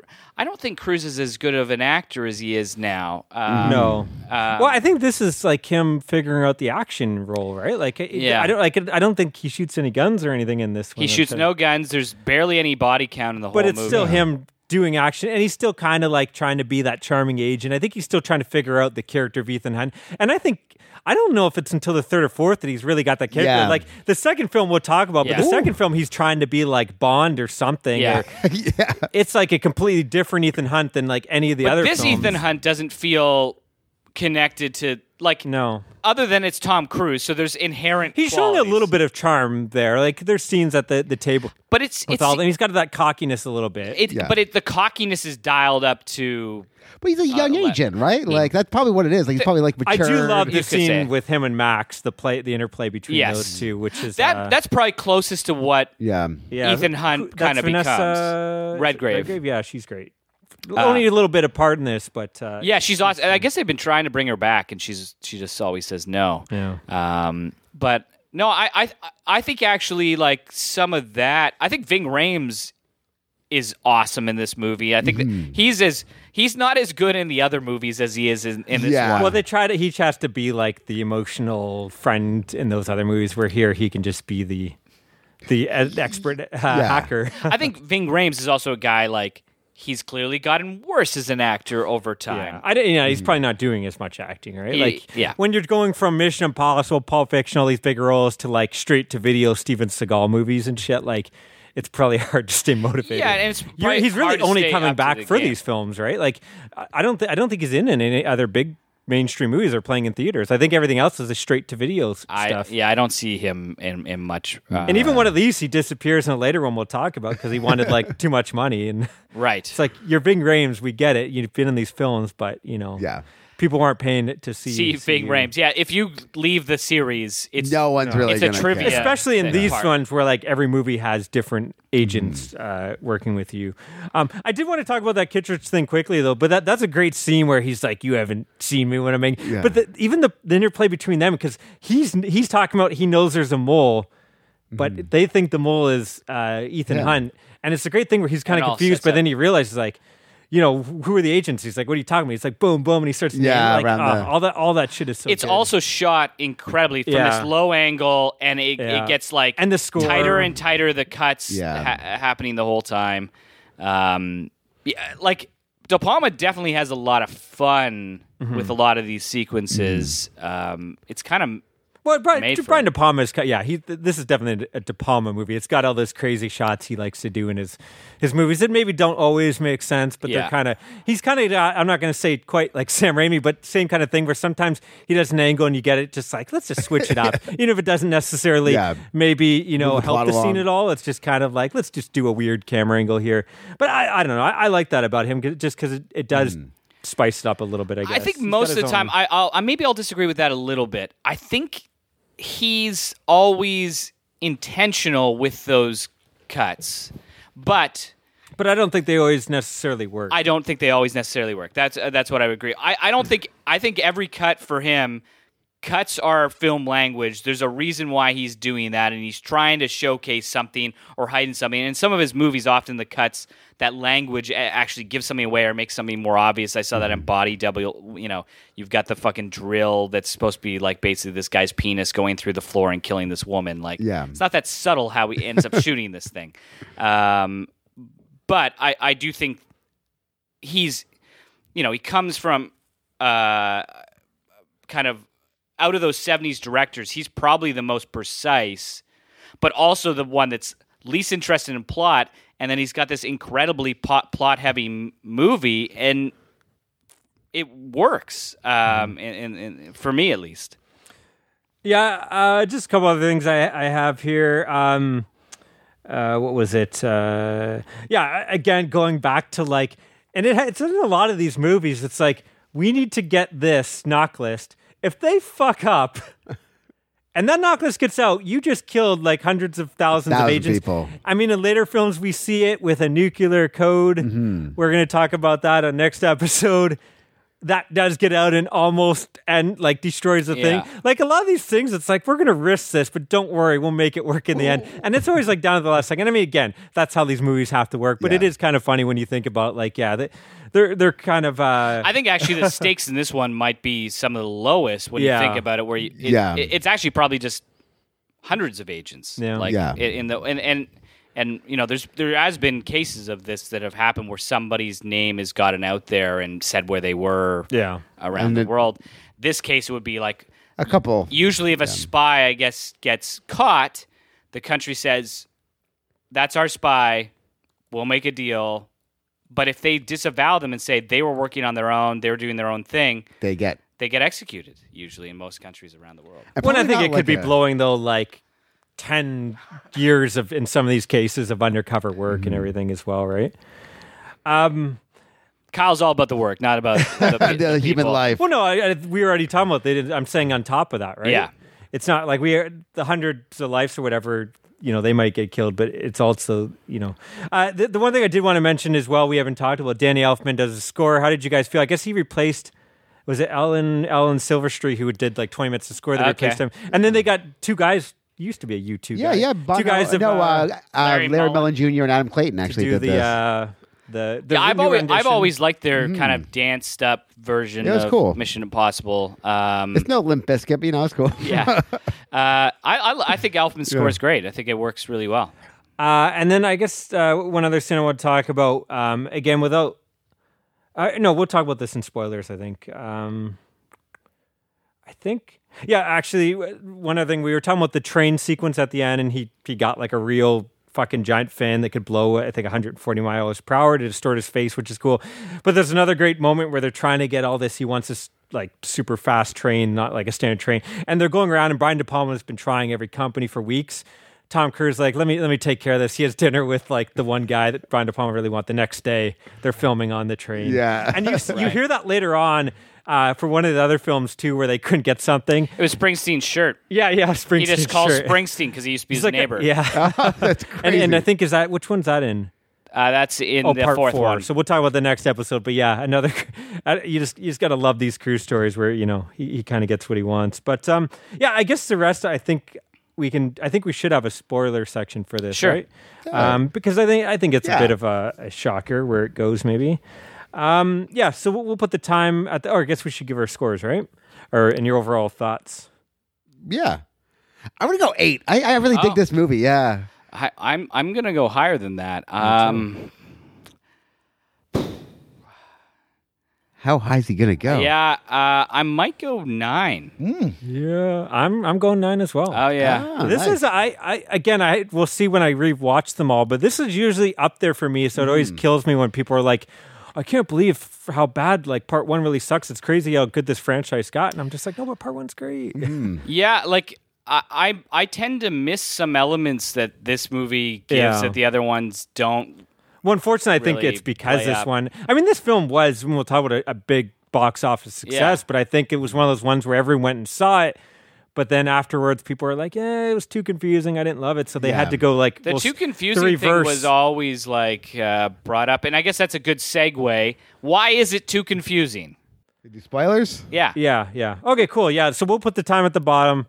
If you don't want... I think you should skip ahead because I think it's a bit of a surprise the first time. Like, again, it happens the last 20 minutes, 30 minutes we start knowing maybe. But yeah, I still think it's a big reveal. So there's a great sequence where his boss, Jon Voight... what's Jon Voight's name in this? It's the original lead. Phelps. Jim Phelps. Jim Phelps, who supposedly has died. Ethan Hunt sees him bleeding into his hands on camera, surveillance camera, and then fall over a bridge. He's supposed to be dead, and then he meets him in the train station. They've this back and forth, and what a goddamn great montage that is. Yeah, it's so good where he's talking, Phelps is talking as if Kittredge is the mole. Mm-hmm. At this point, Cruise knows Phelps is the mole.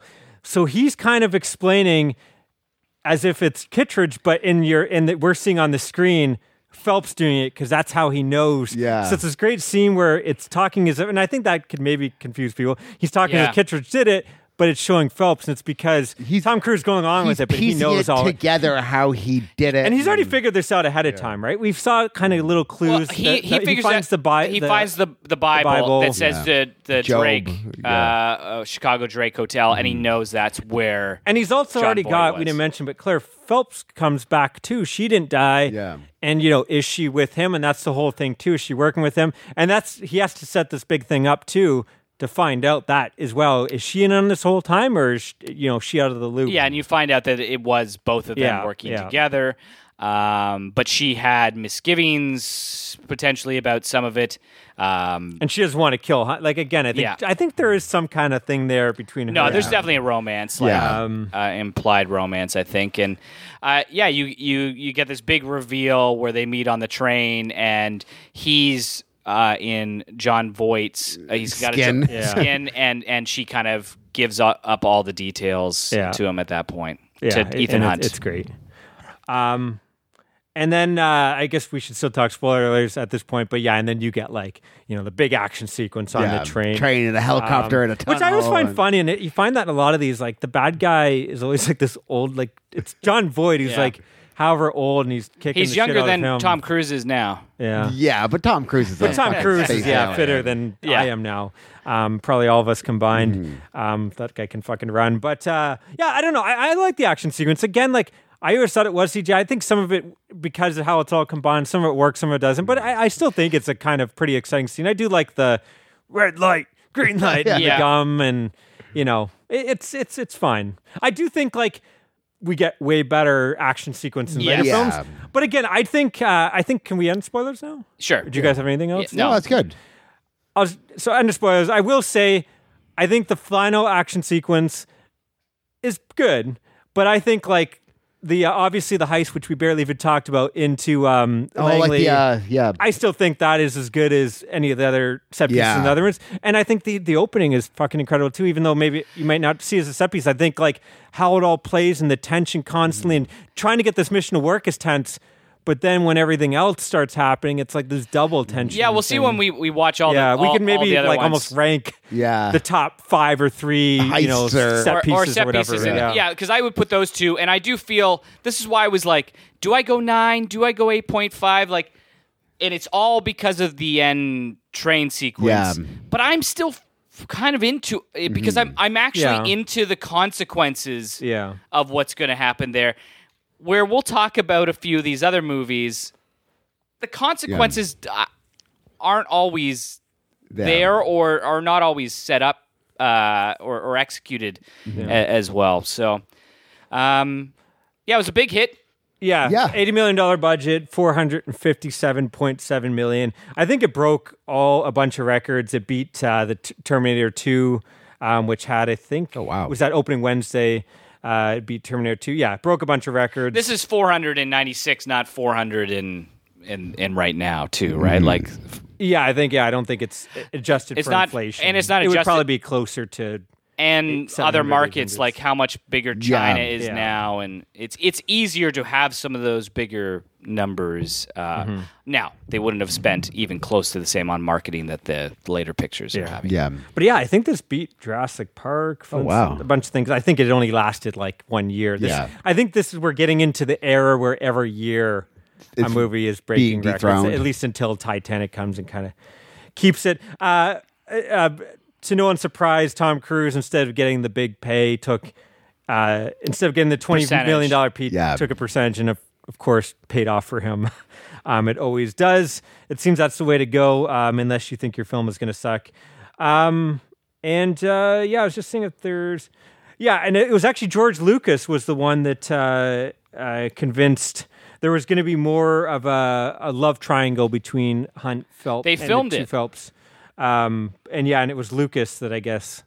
Oh, interesting. ...convinced Brian De Palma. I think so. I think he was at a test screening... and saw how the audience reacted and said to Brian De Palma, you might want to... get rid of that. They think they're in the wrong movie. Yeah. So, the only other thing I have is there's rumors that Cruise and De Palma didn't get along. I guess De Palma didn't do really too much press for this. But a lot of people think it's just because he was in the middle of divorce, too. Yeah, exactly. Tom Cruise or De Palma? De Palma. So, that's Mission Impossible. Because he kind of disappeared just in general. Yeah. So was it crude? Now, he got offered to do Mission Impossible 2, which we're going to talk about now. But again, Mission Impossible 2, I wonder if 2, it was like, we can't do that thing again. People want more action, less confusing. Yeah. And Brian De Palma's like, well, that's not really my thing. Potentially. Yeah. Who knows? Yeah.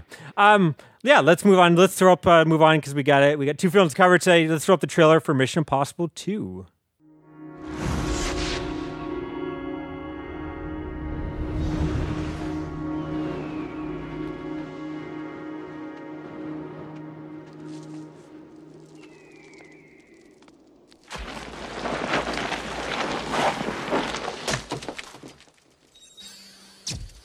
Agent located.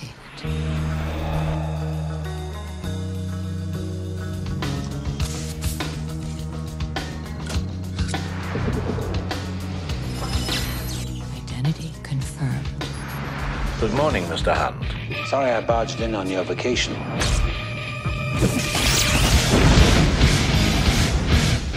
Mr. Hunt, I don't quite know where to begin. You know me? No. Should I? She's got no training for this kind of thing. But to go to bed with a man who lied to him, she's a woman. She's got all the training she needs.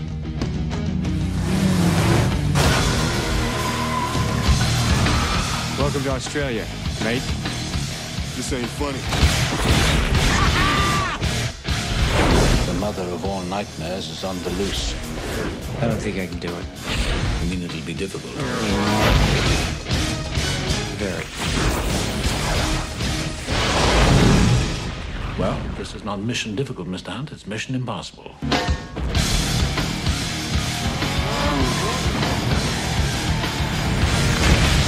Difficult should be a walk in the park for you.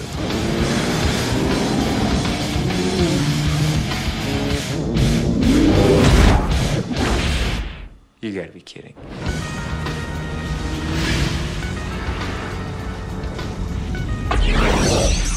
This message will destruct in 5 seconds.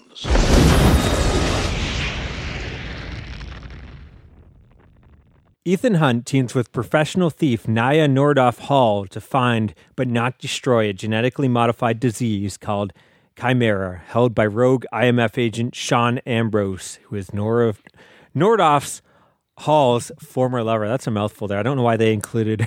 I found the synopsis on like IMDb, so I don't know why they're including her last name, because I did not know her last name in the movie. Well, I think this whole movie I need to open a beer for. So... yeah, this is a movie, I think this is my first Tom Cruise movie in theaters. I'm trying to think. Maybe not. I'm trying to think of what it would have been. It might have been. You didn't see Mission Impossible in theater. I didn't see the first one, no.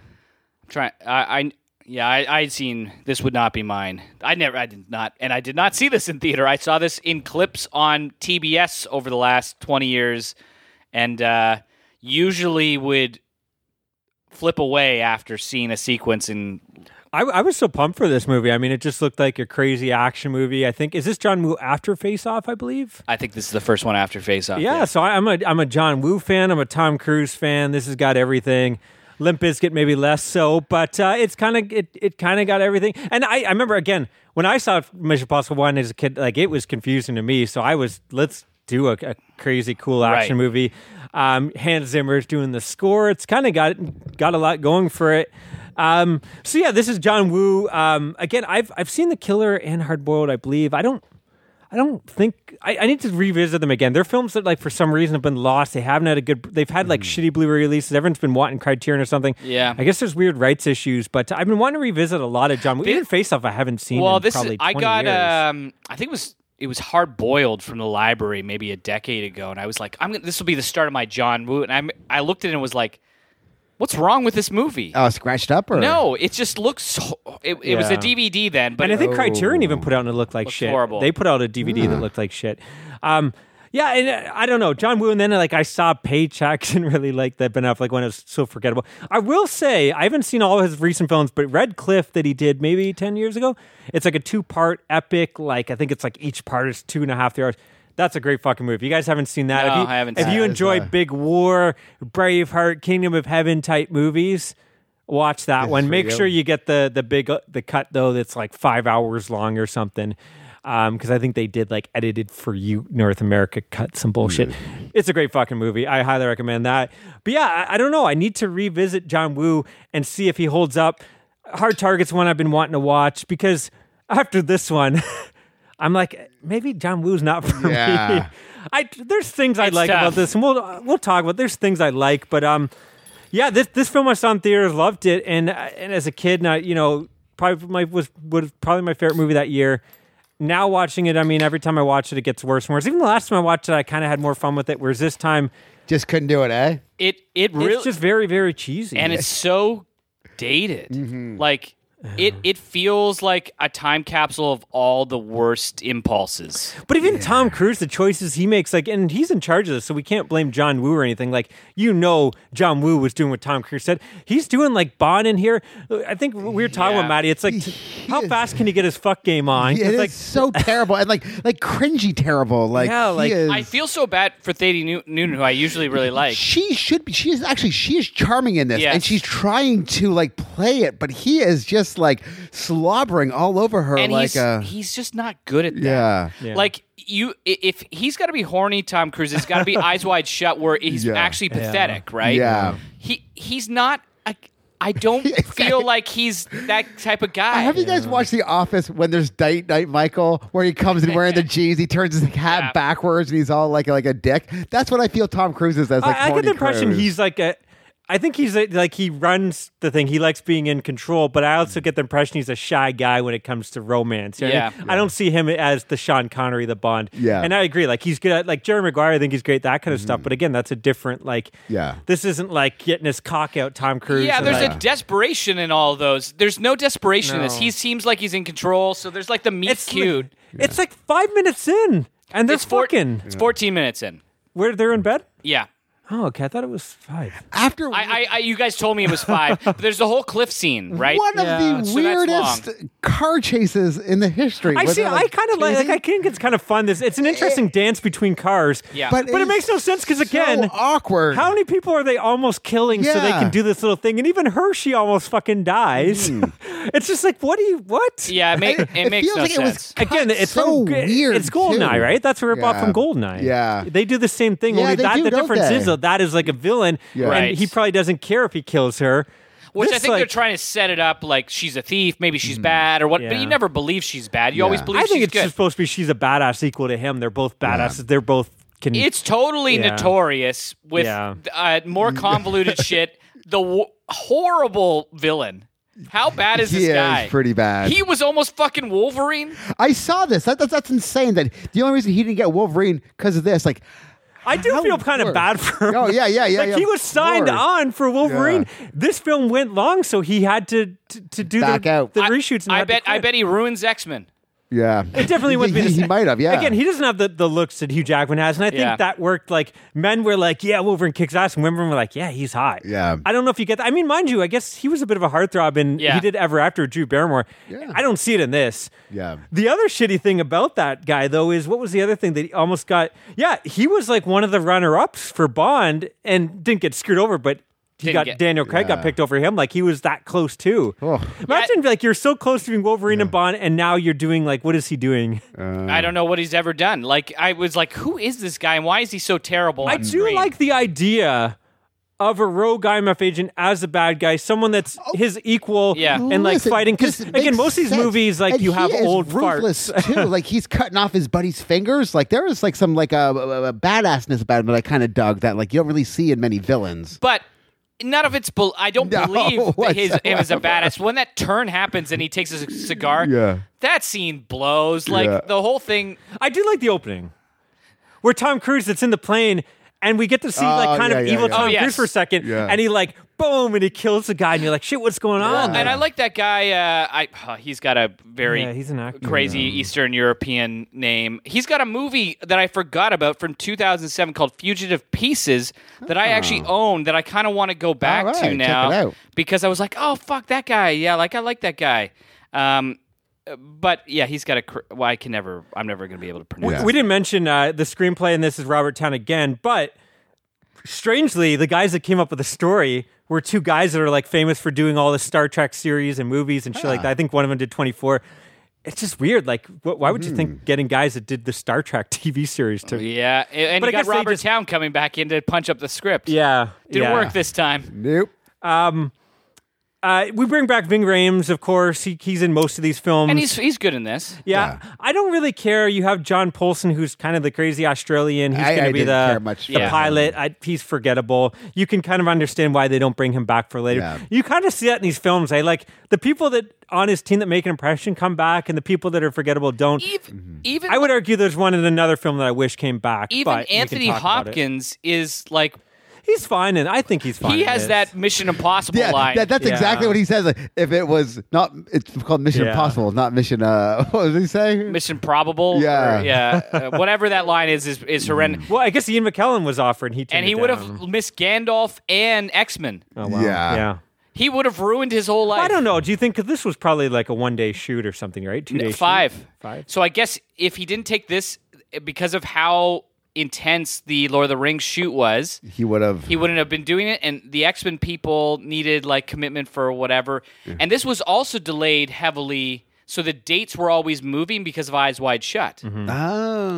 Oh yeah, Kubrick, I guess. Speaking of the dialogue, I guess, and you're talking about how do you pronounce him? Is it Thandie Newton or Thandie? I think it's Thandie Newton. Thandie Newton.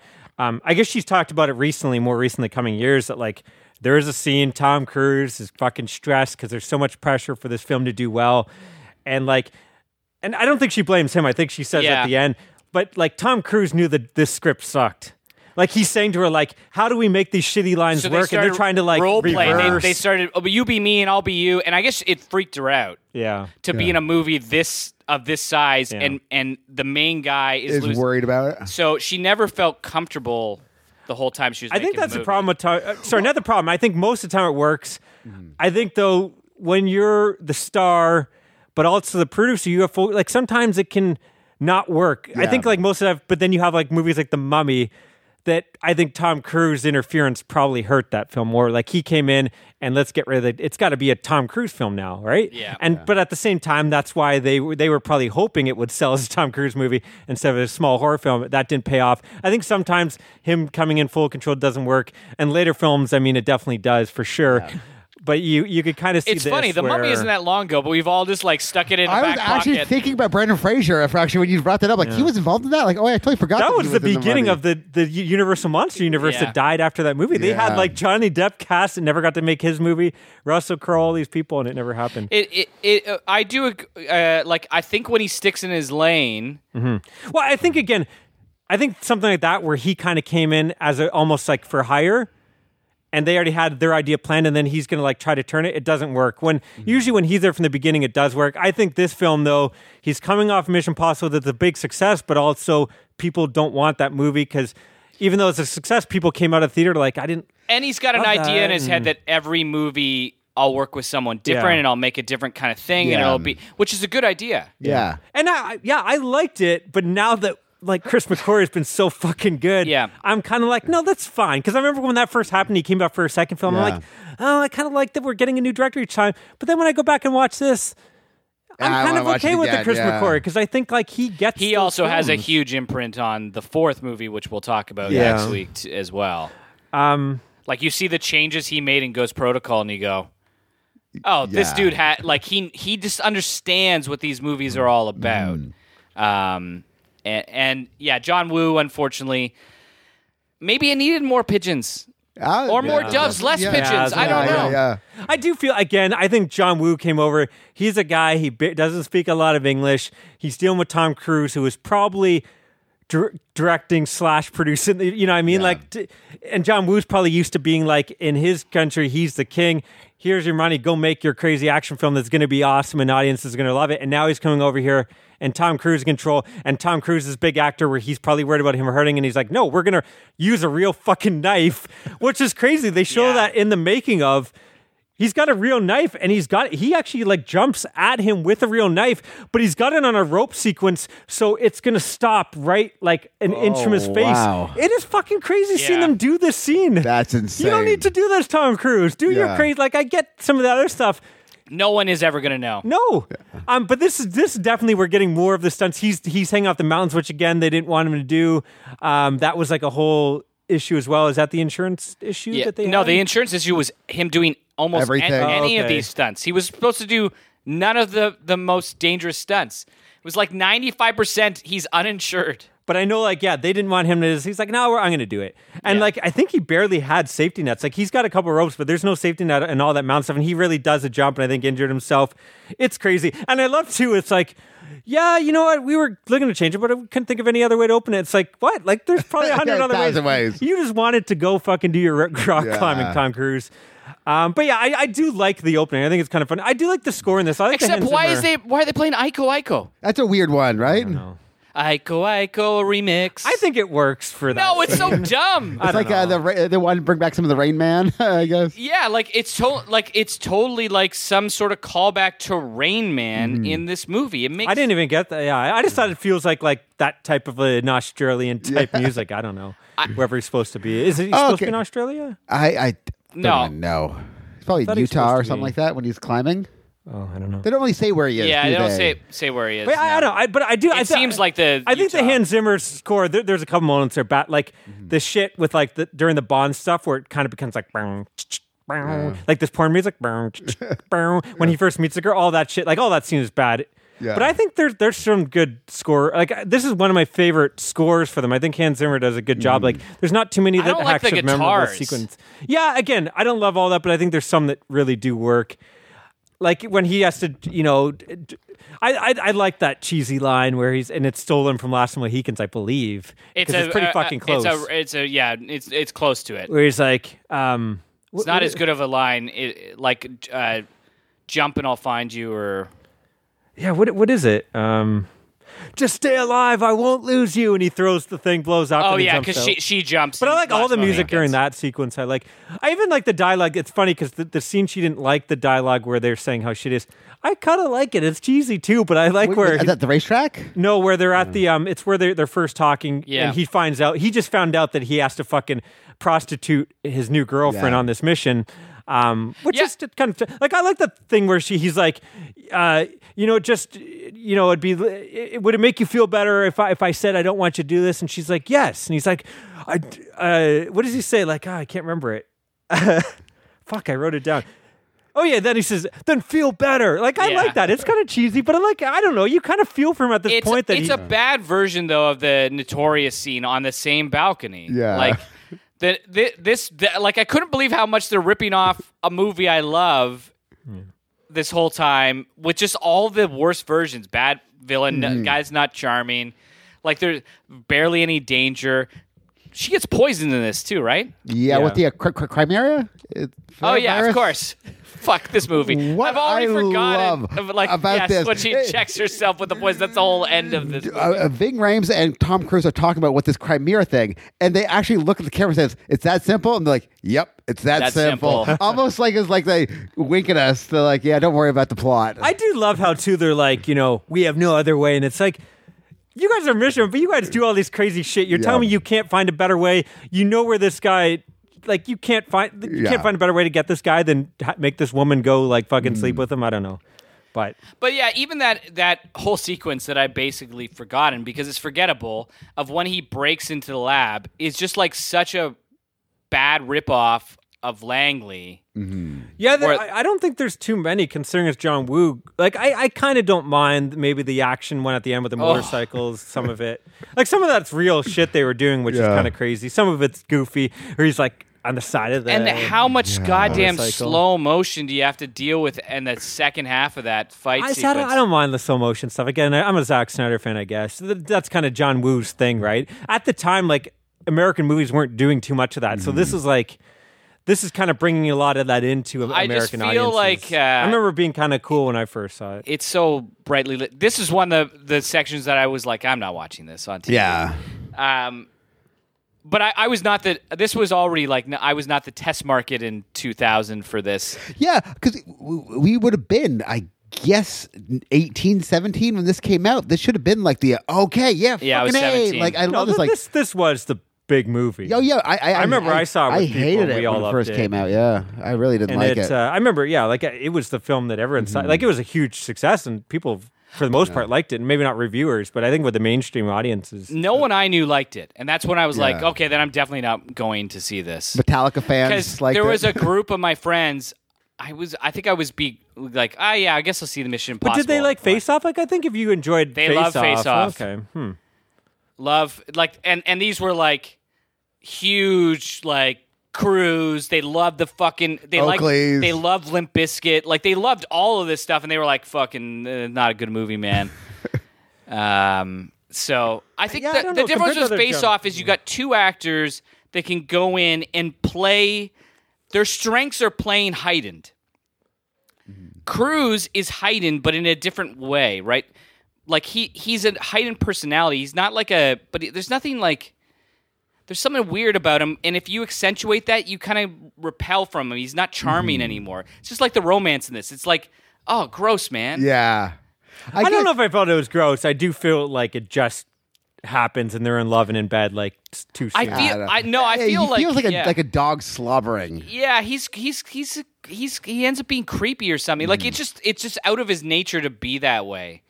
Or maybe it's not, and maybe but like that scene in the bathtub is kind of like, all right, like all that. But I think after that, I don't mind their relationship. I think that whole like their introduction to the bathroom is gross. They kind of separate themselves pretty quickly, though, right? I don't mind the stuff of the racetrack. But I don't think he's ever like cheesy. The racetrack was probably the best part in this movie for me. Like, I'm like, oh, that's kind of fun. Like how like they have the eye monitor and the ear monitor, and they're kind of like, it's a bit of a tension there. I found. Yeah, but, I like the race to.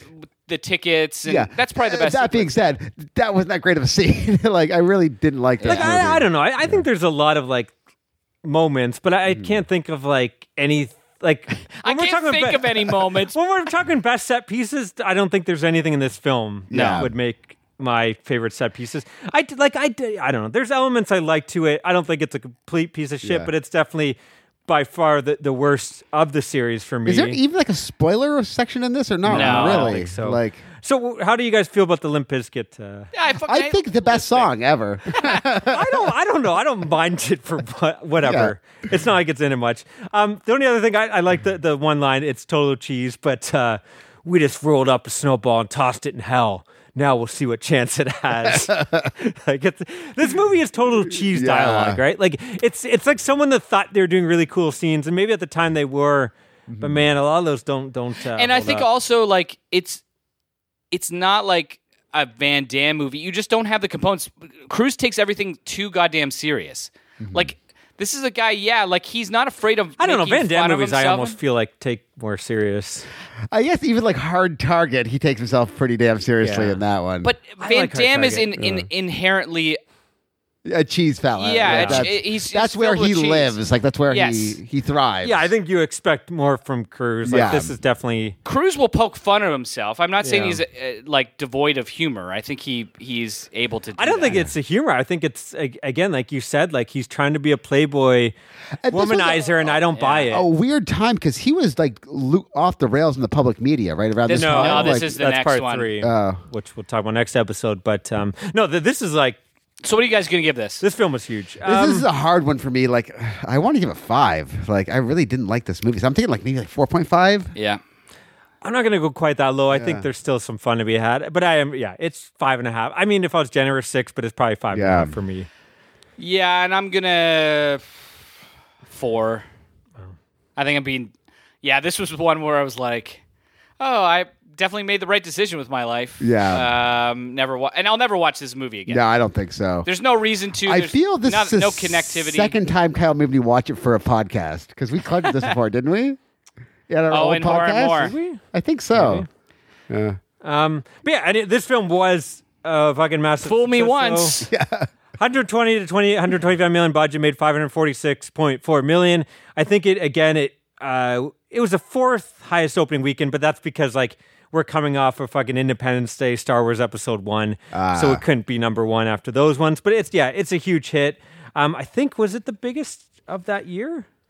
I kind of want to see, this will be interesting. Maybe we can pull this up for one of the next episodes. Give me the top 20 movies of all time and see if any of them will make my top 100. Are we talking adjusted for inflation or not adjusted for inflation? If it's not adjusted for inflation, it's just the past movie. It's like the past superhero movies of the past 5 years. It is literally, you'd be surprised. It's like whatever generic Marvel film came out is pretty much top 10. Like, it's crazy. I think Aquaman made over $1 billion. Fast and Furious 10 or something like that. Probably the, it's all movies in the past 5 years outside of like Avatar and Titanic. I think everything else is just whatever big movie from the past 5 years. You'd have to do inflation. Adjusted for inflation. I bet even adjusted for inflation, Jurassic Park's probably up there. Jurassic Park I'd have to watch again. Gone with the Wind, E.T. would never make my top 100. E.T. I don't think would make the inflated. Don't think so? I don't think it would be top 20 inflated with inflation. Empire Strikes Back. Well, probably not going to make your top 100 though. And I don't know if that. Yeah. I don't think it would make it either. I think if you go to like the behemoths, the movies that make insane amounts. Jaws, would Jaws be up there? No, because Jaws started this whole trend, but was still early in it. It would be interesting to know. We'll do it on the next one. Okay, the only thing I wanted to say is, so this film actually ended up being the biggest film of the year. It actually beat out Gladiator. Oh, wow. Box office. A movie that, if, you know, that would make maybe my top. Yeah. Really? Of all time? I don't know. Top 100? I could see it. Top 200, maybe. I think, Yeah, top 100 is hard, right? Like, you really get into the nitty-gritty. Like, what is Gladiator for me? Is that's probably an 8.5. So, yeah, probably doesn't make it. But I love that movie. I won't spoil it. We'll talk about next episode, but Jaws, I have it in front of me here. But yeah, Jaws is actually, I believe, would be up there, I think.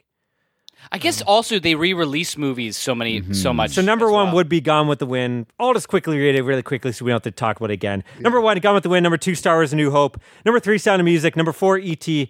Number five, Titanic. Number six, The Ten Commandments. Number seven, Jaws. Number eight, Dr. Zhivago. Is that how you pronounce it? Number 9, The Exorcist, and number 10, Snow White and the Seven Dwarfs would be the top 10 adjusted for inflation. Cool. That's wild. Yeah. There's probably a few on there. Jaws, maybe. Exorcist might be up there. Any A.T. Star Wars? First Star Wars? You're not? No, I'm not a huge fan of that one. I like that movie. That's a good movie, but it's not. The newest movie that would be on the list adjusted for inflation, actually crazy, is Star Wars... Sorry, this must be just domestic, not worldwide. But I think back then that makes sense because they wouldn't really have worldwide. Well, we should do the worldwide like that. Because Avatar is number 15 here. The newest one on this list, number 11, is Star Wars: The Force Awakens. Actually, yeah, I that's kind of what I was looking like. And Empire is number 13. What money? Like the ones I'm looking, the ones that are always mentioned is like these crate because that's worldwide. Mission: Impossible 2 is 500 and whatever. It's worldwide. Domestic. It would have only done... Yeah, I don't know if you can find adjusted for inflation international all time. Right. I think it's harder because, again, like, international wasn't really... I don't think they tracked it as much back then either. Yeah. So it really... International didn't really become a thing until, like, the last 20, 25 years? In a major way. Yeah. Like, things used to roll... I think it would be, like, small... Things used to roll out years later sometimes in other territories. Yeah. Well, that's the thing, too. A movie would, like, play for 3 months, then your city might not get it till 3 months later. Because, they used to want to have the actors go to different places. Oh, they had to do a promo. And they had so many film reels, too, right? It wasn't like now where you can send the thing digitally. We were talking about Grindhouse. That's part of the reason why that happens like that. Now, that would all just come out in one plop. Yeah. I thought Godfather's number 25, Jurassic Park 18. Anyways, Yeah. There you go, guys. This has been our Mission Impossible series. We're going to be back next week. We're going to be covering Part 3 and Ghost Protocol. This is going to be a big month of Cruise, big month of Mission Impossible. We'd love to hear your thoughts. How do you rank these films? What are your favorite set pieces? Get a hold of us. You can find us on Facebook. We have a group page, just search Movie City Maniacs. You can email us at moviecitymaniacs@gmail.com. And we're on Instagram at Movie City Maniacs. Yeah, we'll be back on another impossible mission. This podcast will self-destruct in 5 seconds. Stay scared.